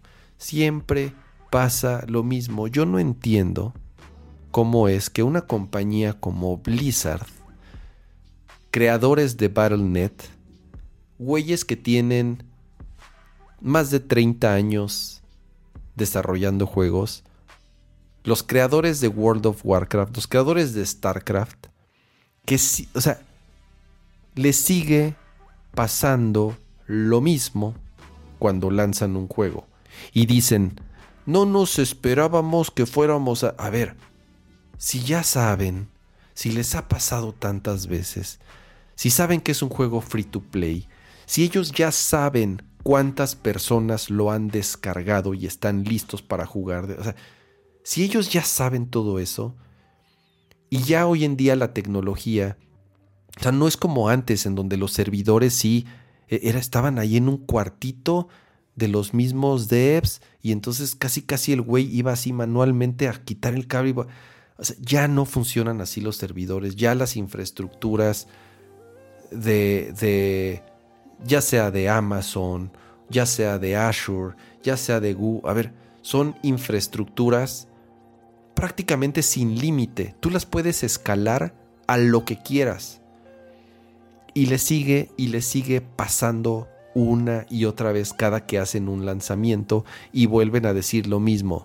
No nos esperábamos que fuera a entrar tanta gente. A ver, les volvió a pasar con Overwatch 2. Al día de hoy, a la fecha, bueno, a la fecha, han pasado cuatro días, tres días desde el lanzamiento, martes, miércoles, jueves, ya casi viernes. Yo he intentado un par de veces jugar, no he podido. En una me pone, tienes a 3.000 personas esperando antes de ti. Y entonces esperé 15 minutos y dije, al carajo, yo ya no, yo ya no quiero. Y después, si me esperé, y ya que entré, o sea, después de haber esperado a las 3.000 o 4.000 o 5.000, no sé cuántas personas me puso ahí que estaban en espera, eh, me sale un mensaje de error de conexión. Puta. Entonces tampoco pude jugar. Y después hace rato quise volverlo a intentar y no, el juego estaba suspendido. Tiraron los, tiraron, bueno, no, no, no tiraron, cerraron los accesos para poder arreglarlo y para poder, según ellos, estabilizar el servicio. Y cuando regresó el servicio, igual quise volver a entrar y no pude. Entonces, llevo tres o cuatro intentos y no lo he podido jugar. Entonces, por eso estamos hablando del maldito drama, de que lo único que he visto es la pantalla de loading. Eh, vayan a ver el video de Video Game Donkey de Overwatch 2. Eh, para variar, Donkey no, este, no decepciona. ya subió su video de Overwatch 2. Al rato vayan, váyanlo a ver. Y de lo que trata es de la pantalla de loading, porque es lo que hemos visto todos una pantalla de loading y una vez que entras se cae el juego. Entonces, eh, un arranque fatal. Un arranque que obviamente les volvió a pasar.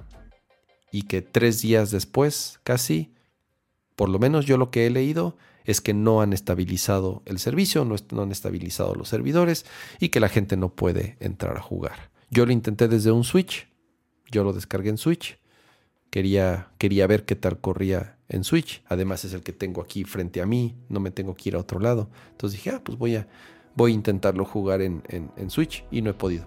Entonces, ojalá, ojalá ustedes o alguien de los que haya querido jugar, si haya podido, pongan ahí en el chat qué les, qué les ha parecido Overwatch 2.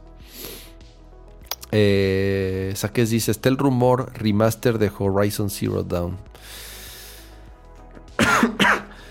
pues, ¿qué les digo? Otra vez muy pronto.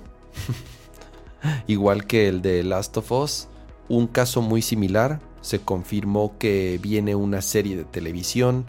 A lo mejor por eso mismo quieren aprovechar que va a salir una serie de televisión y quieren remasterizar The Last of Us perdón, eh, Horizon Zero Dawn, se me hace un desperdicio, honestamente. ¿Por qué? Porque el juego original salió hace no tanto. Es más, tiene menos tiempo que el de Last of Us. Y además ha tenido como varios updates para que corra bien en PlayStation 5. Entonces, honestamente se me haría un desperdicio de recursos invertirle otra vez a desarrollar un juego que acaba de salir hace poquito. No lo sé. De nuevo, por lo de la serie, tal vez por eso quieren aprovechar ese tren. Pero pues también acaba de salir el 2. Mejor que sea el 2. Varias fuentes han dicho que eso de, del remake de Horizon es cierto. Dicen que es cierto. A pesar de que ya salió en PC y en PC le metieron mejores texturas, que a lo mejor es utilizar esas texturas en alta resolución que hicieron o que utilizaron para la versión de PC para hacer ahora una versión de PlayStation 5. Güey, o sea, a mí honestamente se me haría un desperdicio de recursos y ya también otra vez chole que nos quieran volver a vender el mismo juego por 70 dólares, porque obviamente va a costar 70 dólares, porque es para PlayStation 5. Entonces, ojalá y no, ojalá y no. Ahí está el original. Digo, está muy bueno el original, pero pues ahí está el original. No es tan viejo como para que ya eh, vuelva, vuelva a salir. Hablando de Play 5, eh, hubo un grupo que pudo hacerle, que pudo jailbreakear, como le dicen, que hizo un jailbreak para el PlayStation 5. Está muy eh, en pañales, llamémosle así. Y además tiene como varios problemas. Número uno, hicieron el jailbreak en un firmware de hace un año. Eh, un firmware que tenía una vulnerabilidad en el,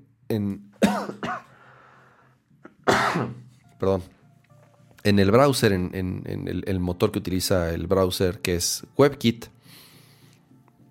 pudieron hacer un acceder a, a un panel de administración del PlayStation 5, mover algunos ajustes y de esa forma pudieron instalar juegos de Play 4, de Play 5, incluso el video que con el que lo muestran instalan eh, PT. Este, acuérdense que PT era este demo que salió de Silent Hill. Lo logran instalar y todo. Pero fuera de eso, lo único que hace es lo mejor empezar a abrir ciertas llaves para que en algún momento pueda haber un jailbreak completo del Play 5. Ahora, ojo, ¿eh? Ya eso de hacer jailbreak a las consolas, siento que ya no es tan... Podría estar equivocado, pero siento que no es tan popular como antes. Y si lo es, es más bien para consolas que ya son viejitas. Por ejemplo, el Vita. o el 3DS, que son consolas que ya salieron, que ya están descontinuadas y que la gente pues, quiere instalarle custom firmware, si quiere instalarle piratería, esa es la realidad. O sea, la gente eh, le da jailbreak a, a las consolas para instalar piratería y a lo mejor ese sería el principal atractivo por el cual alguien quisiera hacerle jailbreak a su PlayStation 5, instalarle piratería, obviamente con el riesgo de que van en tu cuenta, de que jodas tu consola, de que la conviertas en un pesado tabique de 14 mil pesos. Entonces, mejor no lo hagan. Mejor no lo hagan. Eh, hoy salió Nier Automata para Switch. ¿Y qué les puedo decir de Nier? Ya he hablado en muchas ocasiones de Nier. Cuando salió eh, fue mi juego del año. Es uno de los mejores juegos de acción RPG que han salido en los últimos años. Eh, es uno de los mejores juegos de acción RPG de la historia, en mi opinión. Es un gran juego, Nier Automata. Si no lo han jugado, se han perdido de verdad de una joya, de un juegazo que es Nier Automata.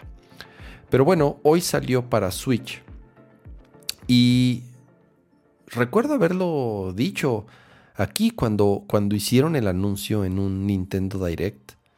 Dije, hijo, tengo mis dudas porque en el Switch le va a costar un huevo. Porque es un juego muy demandante, no por los gráficos. Nier Automata, Automata nunca fue un juego visualmente muy atractivo, sino que es un juego muy demandante en recursos eh, de, por la velocidad que requiere el juego. De nuevo, no, visualmente las gráficas no, no son nada espectacular, ni siquiera cuando salieron. Sí tiene, un, sí tiene un, estilo de arte increíble y el diseño de los personajes es espectacular y la música, todo, todo, todo, todo es increíble. Gráficamente nunca fue su fuerte, pero era muy demandante por lo, por lo rápido que es el juego. Bueno, eh, muchísimas gracias al, equipo de Square Enix Latam. Eh, eh, nos mandó un código para poderlo probar. Llevo unas 3 horas de juego, no mucho. Por lo menos ya pasé toda la primera parte, ya estoy en el desierto, que es como la tercera zona, bueno, la segunda zona, digamos, del, del mundo abierto, ya cuando empiezas a jugar como tal. Y estoy sorprendido de eh, el port y del trabajo que hicieron en esta versión de Switch. Lo he jugado solamente en modo portátil, no lo he conectado en el dock, porque además dicen que en el dock funciona mejor, como todos los juegos en Switch, cuando está en modo dock funciona mejor, por lo menos la resolución no es tan, no es tan variante. El juego está bloqueado o por lo menos intenta siempre correr a 30 cuadros por segundo. Eh, es un juego que sí, originalmente estuvo hecho y está diseñado a correr a 60 cuadros por segundo, pero honestamente la versión de Switch me sorprende lo bien optimizado que está. Y les digo que nada más lo he jugado en modo portátil. O sea, no se pierden en general casi de nada de la experiencia original de Nier Automata si lo juegan en Switch. Si no lo tienen, el original, si no lo jugaron, si solamente tienen un, si solamente tienen un Switch, se los recomiendo de verdad con los ojos cerrados. No van a, a, a tener una mala experiencia con el juego. A ver, hay ciertos momentitos en donde sí Obviamente al Switch ya siempre lo hemos dicho, el pobre Switch de por sí cuando salió ya traía hardware medio viejito, a casi seis años de su salida. Aún así, estoy de verdad, eh, eh, como les digo, encantado de cómo les quedó esta versión Nier Automata es un gran juego. Preguntan por ahí más o menos cuánta dura. Sí, unas 30, 40 horas, dependiendo de cuántos finales saques. Tiene muchos finales. El juego está lleno de secretos. El juego está lleno de misiones eh, ocultas. El juego está lleno de armas ocultas. Es, es, es, es, un gran juego de acción RPG en todo el sentido de la palabra. Hecho por Platinum Games. Y como saben, nadie como Platinum Games para hacer juegos de acción. Dice Antonio, ¿con cuál versión te quedas? ¿Con Play 4 o Switch? No, obviamente con Play 4. Eh, a ver, no, no hay discusión. Eh, la versión de Play 4 o de PC eh, se corren perfecto, 60 cuadros constante, la resolución es mucho mayor. El Switch de pronto sí, sobre todo cuando hay jefes gigantes que llenan toda la pantalla de, de las esferitas de las balas estas, de pronto sí sentí un bajón en, el frame rate, pero rápido se recuperó. La resolución en algunos momentos sí se nota, sobre todo hay tomas en donde la cámara está muy arriba y tu personaje, to be, que así se llama la, la protagonista, se ve muy pequeñita porque está súper lejos la toma pero la resolución del Switch no es muy alta, entonces pues, realmente eres como una manchita, eres una manchita moviéndote de un lado a otro, no se alcanza a ver muy bien el detalle, pero, pero no afecta el ritmo y la acción del juego. Y eso es lo más importante, eso es lo que vale de Nier Automata, el ritmo, la acción, el gameplay, la, historia eh, está medio fumada, pero el gameplay y el juego es estúpidamente divertido, es adictivo, tienes muchas cosas que hacer, les digo, tiene muchos finales. Y de verdad el tener un juego como Nier en, en, algo de este tamaño, que te lo puedes llevar a todos lados, eh, de verdad, eh, miren, es que aquí se quedó mi, Aquí se quedó mi Switch. en la pantalla de error de, de Overwatch 2. Ahí se quedó mi Switch. Pero les digo, el hecho de que tengan un juego como Nier Automata en algo de este tamaño, que se pueden llevar a todos lados, que además se juega súper bien, no van a extrañar para nada la experiencia de juego de Nier Automata si lo jugaron en otra consola, no lo van a extrañar para nada, o si no lo jugaron, se perdieron o se podrían perder de una joya de verdad de mi juego del año cuando salió. Se los recomiendo muchísimo. No, no van a... Eh, eh, les digo, no, no, no, no va a ser un desperdicio para nada si lo compran en Switch. Ahora, es la versión Georgia Edition, entonces trae el DLC, que eso está bueno. Trae el DLC, trae eh, los disfraces, las ropitas de las waifus, eh, trae las armas adicionales. Entonces, eh, miren, voy a cargar aquí un poquito. Y obviamente se va a ver medio, medio chafa la, la aquí la toma de mi, de, mi cámara al switch. Pero a ver si, si se alcanza a apreciar un poco para que por lo menos vean que corre, o sea, sin ningún problema. De verdad que está muy, muy bien hecho este, este, este port. Ah, los loadings a lo mejor. Ahí está. Es Nier Automata corriendo sin problemas en el Switch.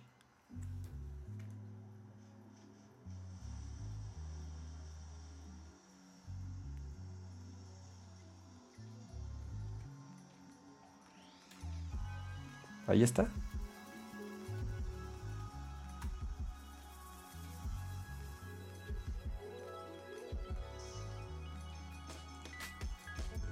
Ahí está. Entonces, eh, ¿qué les puedo decir? 100% recomendado y si tenían dudas de cómo iba a correr en el Switch, les juro que no van a tener absolutamente ningún problema. y el hecho de traer en portátil ese juego, un juego de ese tamaño, eh, de verdad, recomendado al 100. Eh, le pongo 9, le pongo 9 de 10 al port de, de Switch. El juego tal vez en, su, en la consola original es de 10, para mí es un juego de 10 de 10. En el Switch es 9, por esto, a lo mejor porque no corre a los 60 cuadros y porque la resolución no es la máxima, pero no deja de ser un juego, un juegazazazazo. Eh, ¿Qué más? ¿Qué más? ¿Con qué seguimos? A ver, Mario. ¿Quieren que hablemos? ¿Quieren que hablemos de la película de Mario? Hoy hubo un Nintendo Direct en donde ya por fin mostraron un trailer, un avance de la película de Super Mario. Ya sabíamos algunas cosas, ya sabíamos quién la estaba haciendo, que es Illumination, que ya saben son para bien o para mal los, el estudio que hace las películas de los Minions. Ya sabemos quiénes son las voces de los personajes, Chris Pratt como Mario, eh, eh, Anna, Anna, Anya, Taylor Joy como la princesa, Jack Black, Bowser, son de los que me acuerdo. Y otros, son de los que me acuerdo. Eh, se ve muy bien. la verdad la película se ve muy bien. Bowser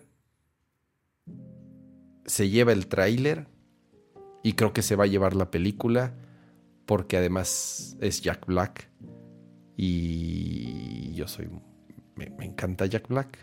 Y por lo menos el tráiler es lo más chingón del tráiler Bowser y la voz que hace Jack Black.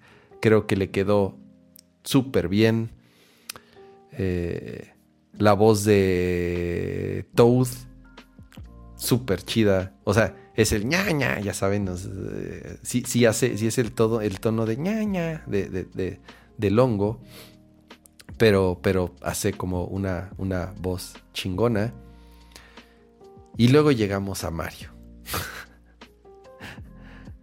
Mario no tiene voz de Mario. O sea, es Chris Pratt haciendo la voz de Chris Pratt. De Chris Pratt. No, no. Por lo menos en las dos frasecitas que dice, no, no hace el mínimo esfuerzo de hacer una voz diferente. A ver, Bowser, Bowser no suena como Jack Black. O sea, no, no es Jack Black haciendo la voz de Jack Black como Bowser, sino que hace, hace hasta la respiración y todo. Está bien chingona la voz de Bowser. Jack Black está muy cabrón. El de Toad también está bien chingón. Hasta el del pingüinito está. está qué chingón que salgan los pingüinitos de, de, de Mario 64. Está muy cagado. Eh, pero la voz de Mario. A ver, vean, vean vuelvan a ver el trailer y fíjense ese detalle de cómo llega Mario, así, que sale de la puerta y guau, pa, pa, eh, a lo mejor, las teorías dicen que Mario viene como del mundo de los humanos, o sea que él es como un humano humano y que, y que al entrar al reino de los hongos se convierte, no, no sé, no sé qué hay detrás, pero el chiste es que la voz de Mario pues es, de un humano, es como, no, no es de Mario, es, es como les digo, es la voz de Chris Pratt como tal. Aparte el güey, creo que quiero volver a ver el video, estoy, estoy casi seguro que el güey, cuando, cuando están entrevistando a los, a los actores, dice, podría estar equivocado, pero creo que el güey dice, ah, siempre fue mi sueño interpretar a Mario porque siempre Así de como quién tiene el sueño de interpretar a Mario, no sé. Como que no es no es no, no es un papel así con el que no creo muchos actores sueñen eh, tener algún día en su carrera. Pero el güey dice, sí, sí, siempre, toda mi vida quise ser Mario. Sí, ¿De verdad? ¿De verdad quisiste ser Mario siempre? Pero bueno, cuando eres Mario, haces tu misma pinche voz. Entonces, ¿dónde se fue tu sueño de ser Mario? si además utilizaste tu voz normal? No sé, no sé si... no sé si es muy pronto para juzgarlo. Porque realmente no dice mucho, pero lo escuché varias veces. Sobre todo esta, esa parte al final que dice Mushroom Kingdom, here we come, algo así dice. Se escucha su voz. O sea, se escucha como cuando está apaciguando a los dinosaurios y les dice down. Cuando está apaciguando a los dinosaurios en Jurassic Park, se escucha exactamente igual. No lo sé, a lo mejor es muy poquito lo que habla y no se alcanza a notar si hace un acento en especial o a lo mejor estamos a tiempo de que vuelva a grabar todas las voces. ¿Se acuerdan cuando todo mundo se quejó de, de Sonic, del primer trailer de Sonic? Que estaba horrible el Sonic y tenía unos dientes horribles. Que todo mundo se quejó y arreglaron al Sonic. Echaron para atrás a ese Sonic rehicieron todas las escenas con un Sonic que al final les quedó bien. Esa es la realidad. El Sonic de la película, digo, la película estará buena o mala, ya cada quien, pero el, el, Sonic les quedó, les quedó chingón. No la porquería esa horrible que mostraron en el primer tráiler. A lo mejor aquí pasa lo mismo. Que todos nos. Eh, eh, todos se quejan de. ¿Y qué? ¿Y, dónde, ¿Y cuál es la voz de Mario? ¿O, dónde está el, el, acento de Mario? No sé. A lo mejor también que todo el día así suena. A lo mejor también eso sería muy cansado. Pero con esa frase solamente que dice, se escucha exactamente igual a su voz. No, no, no noto que haga así como ninguna actuación en la voz eh, como lo hacen los actores de doblaje. El chiste de los actores de doblaje es que no sea tu misma voz la que se escuche siempre con tus personajes. A menos que seas el güey que hace la voz de Goku y de Vegeta, que son siempre las mismas voces. Y entonces cuando escuchas a Bruce Willis dices, ah, ese es Goku. Y cuando escuchas así, ah, esa es la voz de Goku. Y cuando escuchas a Hanamichi Sakuragi, ah, esa es la voz de Vegeta. Eso siempre es como la misma voz en todos sus personajes. Pero el chiste de un actor, según yo, que hace voces para animaciones, pues es que no sea tu voz, es que, es que actúes, es que hagas la, una voz diferente a tu voz. Eh, la película la retrasaron, entonces también eso nunca es una nunca es una, nunca es una eh, buena señal. Eh, sale a mediados del año que entra. Se me olvidó el mes que sale la película. Pero bueno, fuera de eso, fuera de la voz de Mario, creo, creo que se ve se ve muy se ve muy bien, se ve muy bien, esa es la realidad, se ve la animación está está chida, se, se ve bien.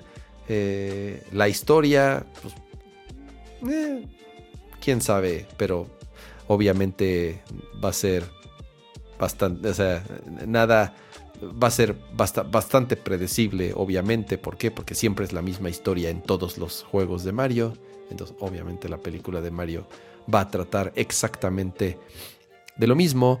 Las estrellas, eso está padre. Creo que lo de las estrellas eh, es, es un tema o es uno de los temas centrales en la película Bowser apoderándose de las estrellas.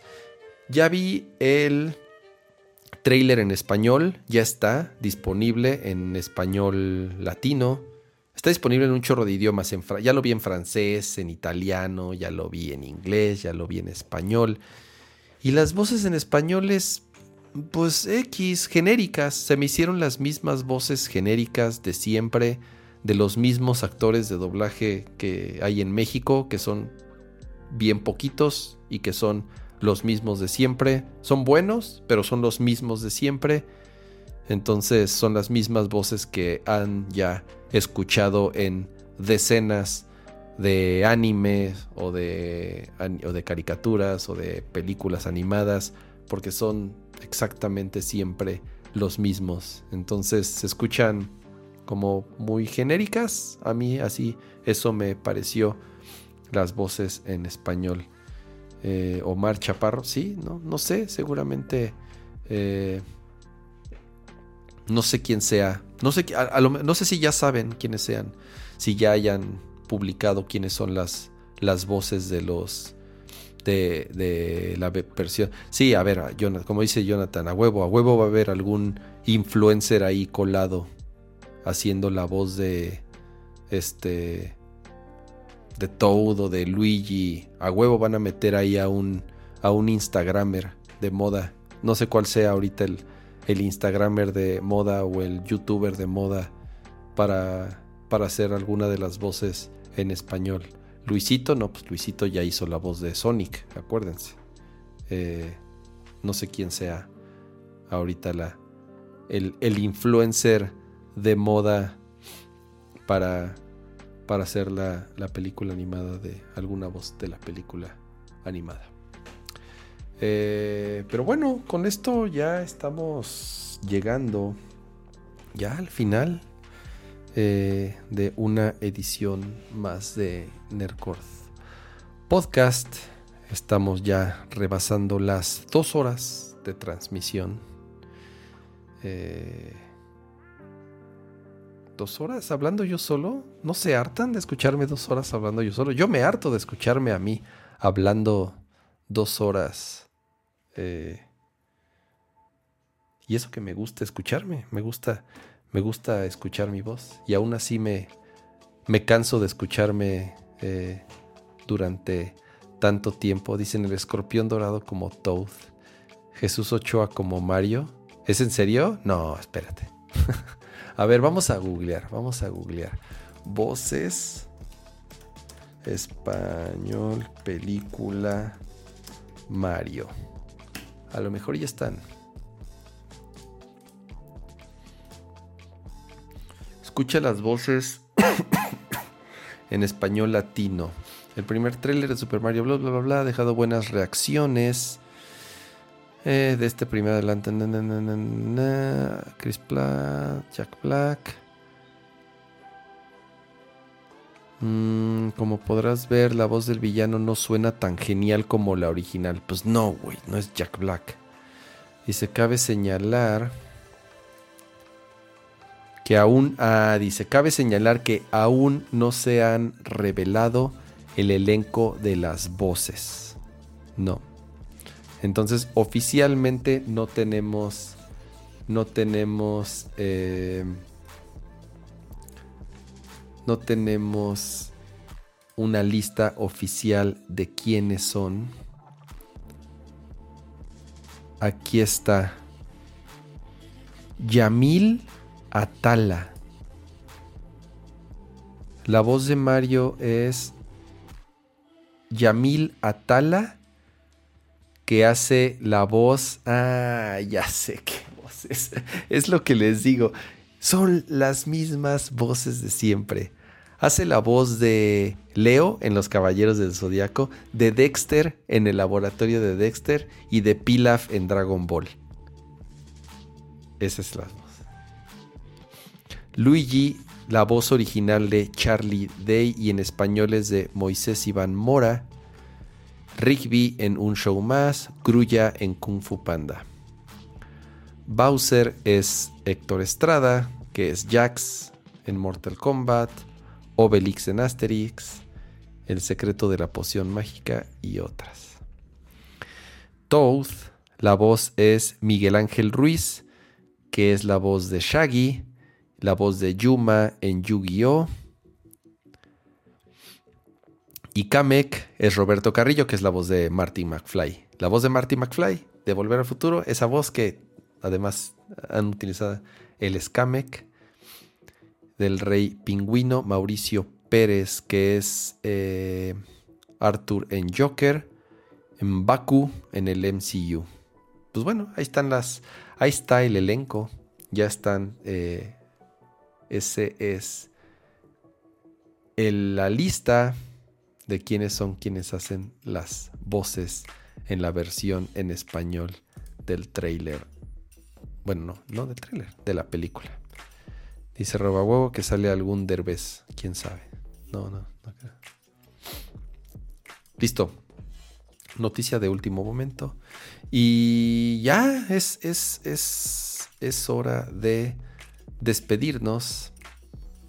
Eh, muchísimas gracias a los que me acompañaron en esta edición de Nerdcore Forever Alone. Eh, gracias a los que estuvieron aquí en el chat platicando conmigo este rato. Gracias a los que se suscribieron. Gracias a los que también por ahí mandaron sus superchats. Eh, Víctor, ¿qué opinas de los Galaxy Bots Pro? están bonitos, pero nunca los he usado. Si usan Android, es una buena opción. Si usan iPhone, no hay como los AirPods Pro. Eh, ¿alguien del chat sabe qué onda con los Apple Watch nuevos? No hay fecha todavía en México. Yo pensaba que iban a estar disponibles en preventa la semana pasada que salieron los iPhone, pero no. Todavía no hay fecha hasta el momento. Mañana es viernes, bueno, no mañana, en 15 minutos es viernes. Es común que los viernes se abran las preventas en Apple. Entonces, en una de esas, tanto los AirPods Pro como los Apple Watch Serie 8 los este los pongan en preventa mañana, no lo sé, es pura especulación, nada más porque es viernes y a veces son los viernes los días en los que ponen en preventa. Y además pues ya pasaron varias semanitas, ya pasaron varias semanitas desde que salieron en Estados Unidos. Eh, dice Gentoxix, nunca los alcanzo a ver en vivo, pero hoy sí, saludos desde Berlín. Órale, saludos hasta Berlín. Eh, no sé qué hora sea ya. Ya es de mañana, supongo. Ha de ser súper temprano. No sé. ¿Qué hora es en Berlín? 6.46 de la mañana. Ok, madrugaste. Cama, ¿de qué color compraste tu iPhone Pro Max? Eh, negro. Space Black. El más aburrido.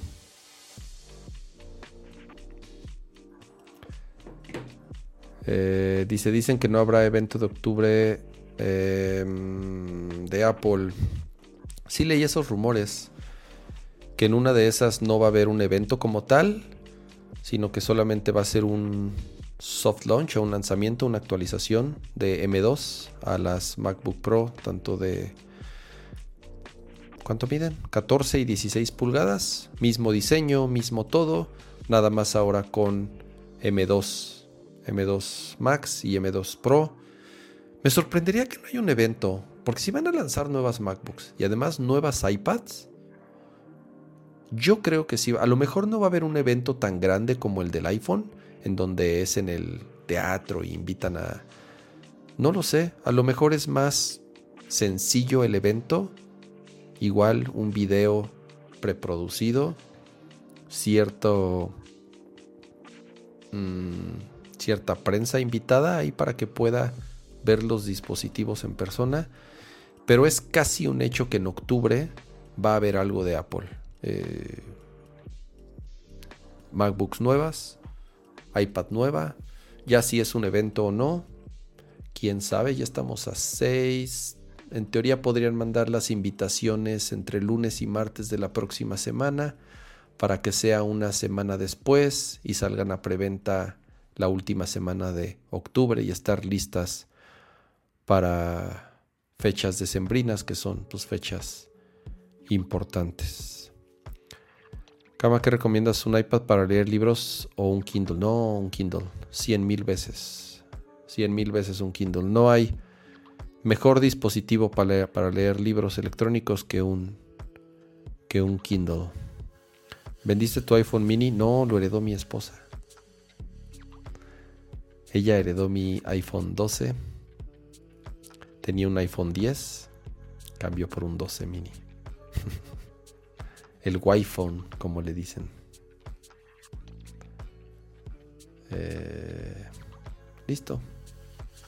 Vámonos a dormir. Eh, ahí les estaremos avisando qué onda con el show de la próxima semana. Pato ya estará de vuelta, si no me equivoco regresa el sábado o el domingo. Entonces regresamos a la programación normal. Eh, no olviden, por favor, dejar su like antes de irse. Estamos ahorita eh, ¿Cuántos estamos? ¿Cuántos estamos? Ay, güey, no encuentro, no encuentro, no encuentro el, el stream. 235 personas, hay 194 likes. Ojalá podamos rebasar los 200. No se olviden darle like antes de irse. Eh, dicen memes. Ah, memes. A ver, rápido. A ver, sorry. Yo no tengo mi no tengo mi cuenta de alta en, aquí en esta computadora. Entonces voy a hacer la fodonga. Voy a ponerlos aquí. En, en, en aquí. A ver, déjenle. Le bajo el brillo. Ah, esta cámara no enfoca muy bien. El diseño gráfico es mi pasión. Sí, sí. Como el meme del gatito, el diseño gráfico es mi pasión. Ay, güey. Ahí está. Ah, edición Cama Late Night. Sí, ahora sí fui yo solito. Como les digo. Espero no se aburran de escucharme dos horas a mí. Cansa, ¿eh? y, más como todavía sigo un poco... Eh, ahí está.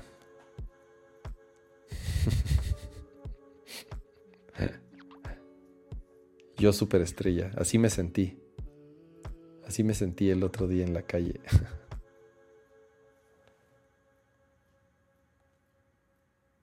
Listo. Vámonos ahora sí. A descansar. Nos vemos la próxima semana. Eh, muchísimas gracias de nuevo a los miembros del podcast. Gracias por apoyar este proyecto. Y no olviden suscribirse, no olviden recomendar el podcast, no olviden eh, descargarlo en la versión de audio, dejar su calificación. Ya saben que eso nos ayuda muchísimo para mantenernos ahí en los primeros lugares de las listas de popularidad en eh, ya sea Apple Podcast o Google Podcast o Spotify o la plataforma que utilicen para escuchar y descargar sus podcasts. Descansen, disfruten su fin de semana. Nos vemos para la próxima. Bye bye.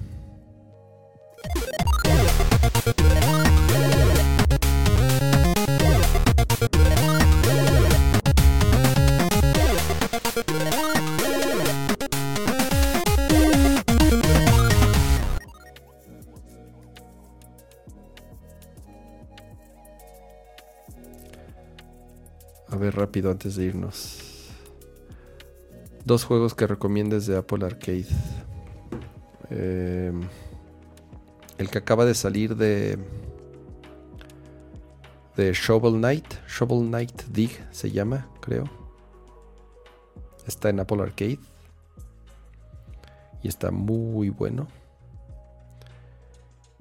Y otro que les recomiendo se llama eh, Grindstone. Es un puzzle súper divertido. Así se llama Grindstone. Entonces, Shovel Knight Dig. Creo que así se llama. Shovel Knight algo. Es el último de Shovel Knight. Y Grindstone. Ambos están en Apple Arcade. Skate City también está muy divertido. Es un juego de, de patinetitas. Ese está padre. Listo. Ese fue, ese fue el mini after. Vámonos a ver la segunda práctica de la Fórmula 1. Adiós.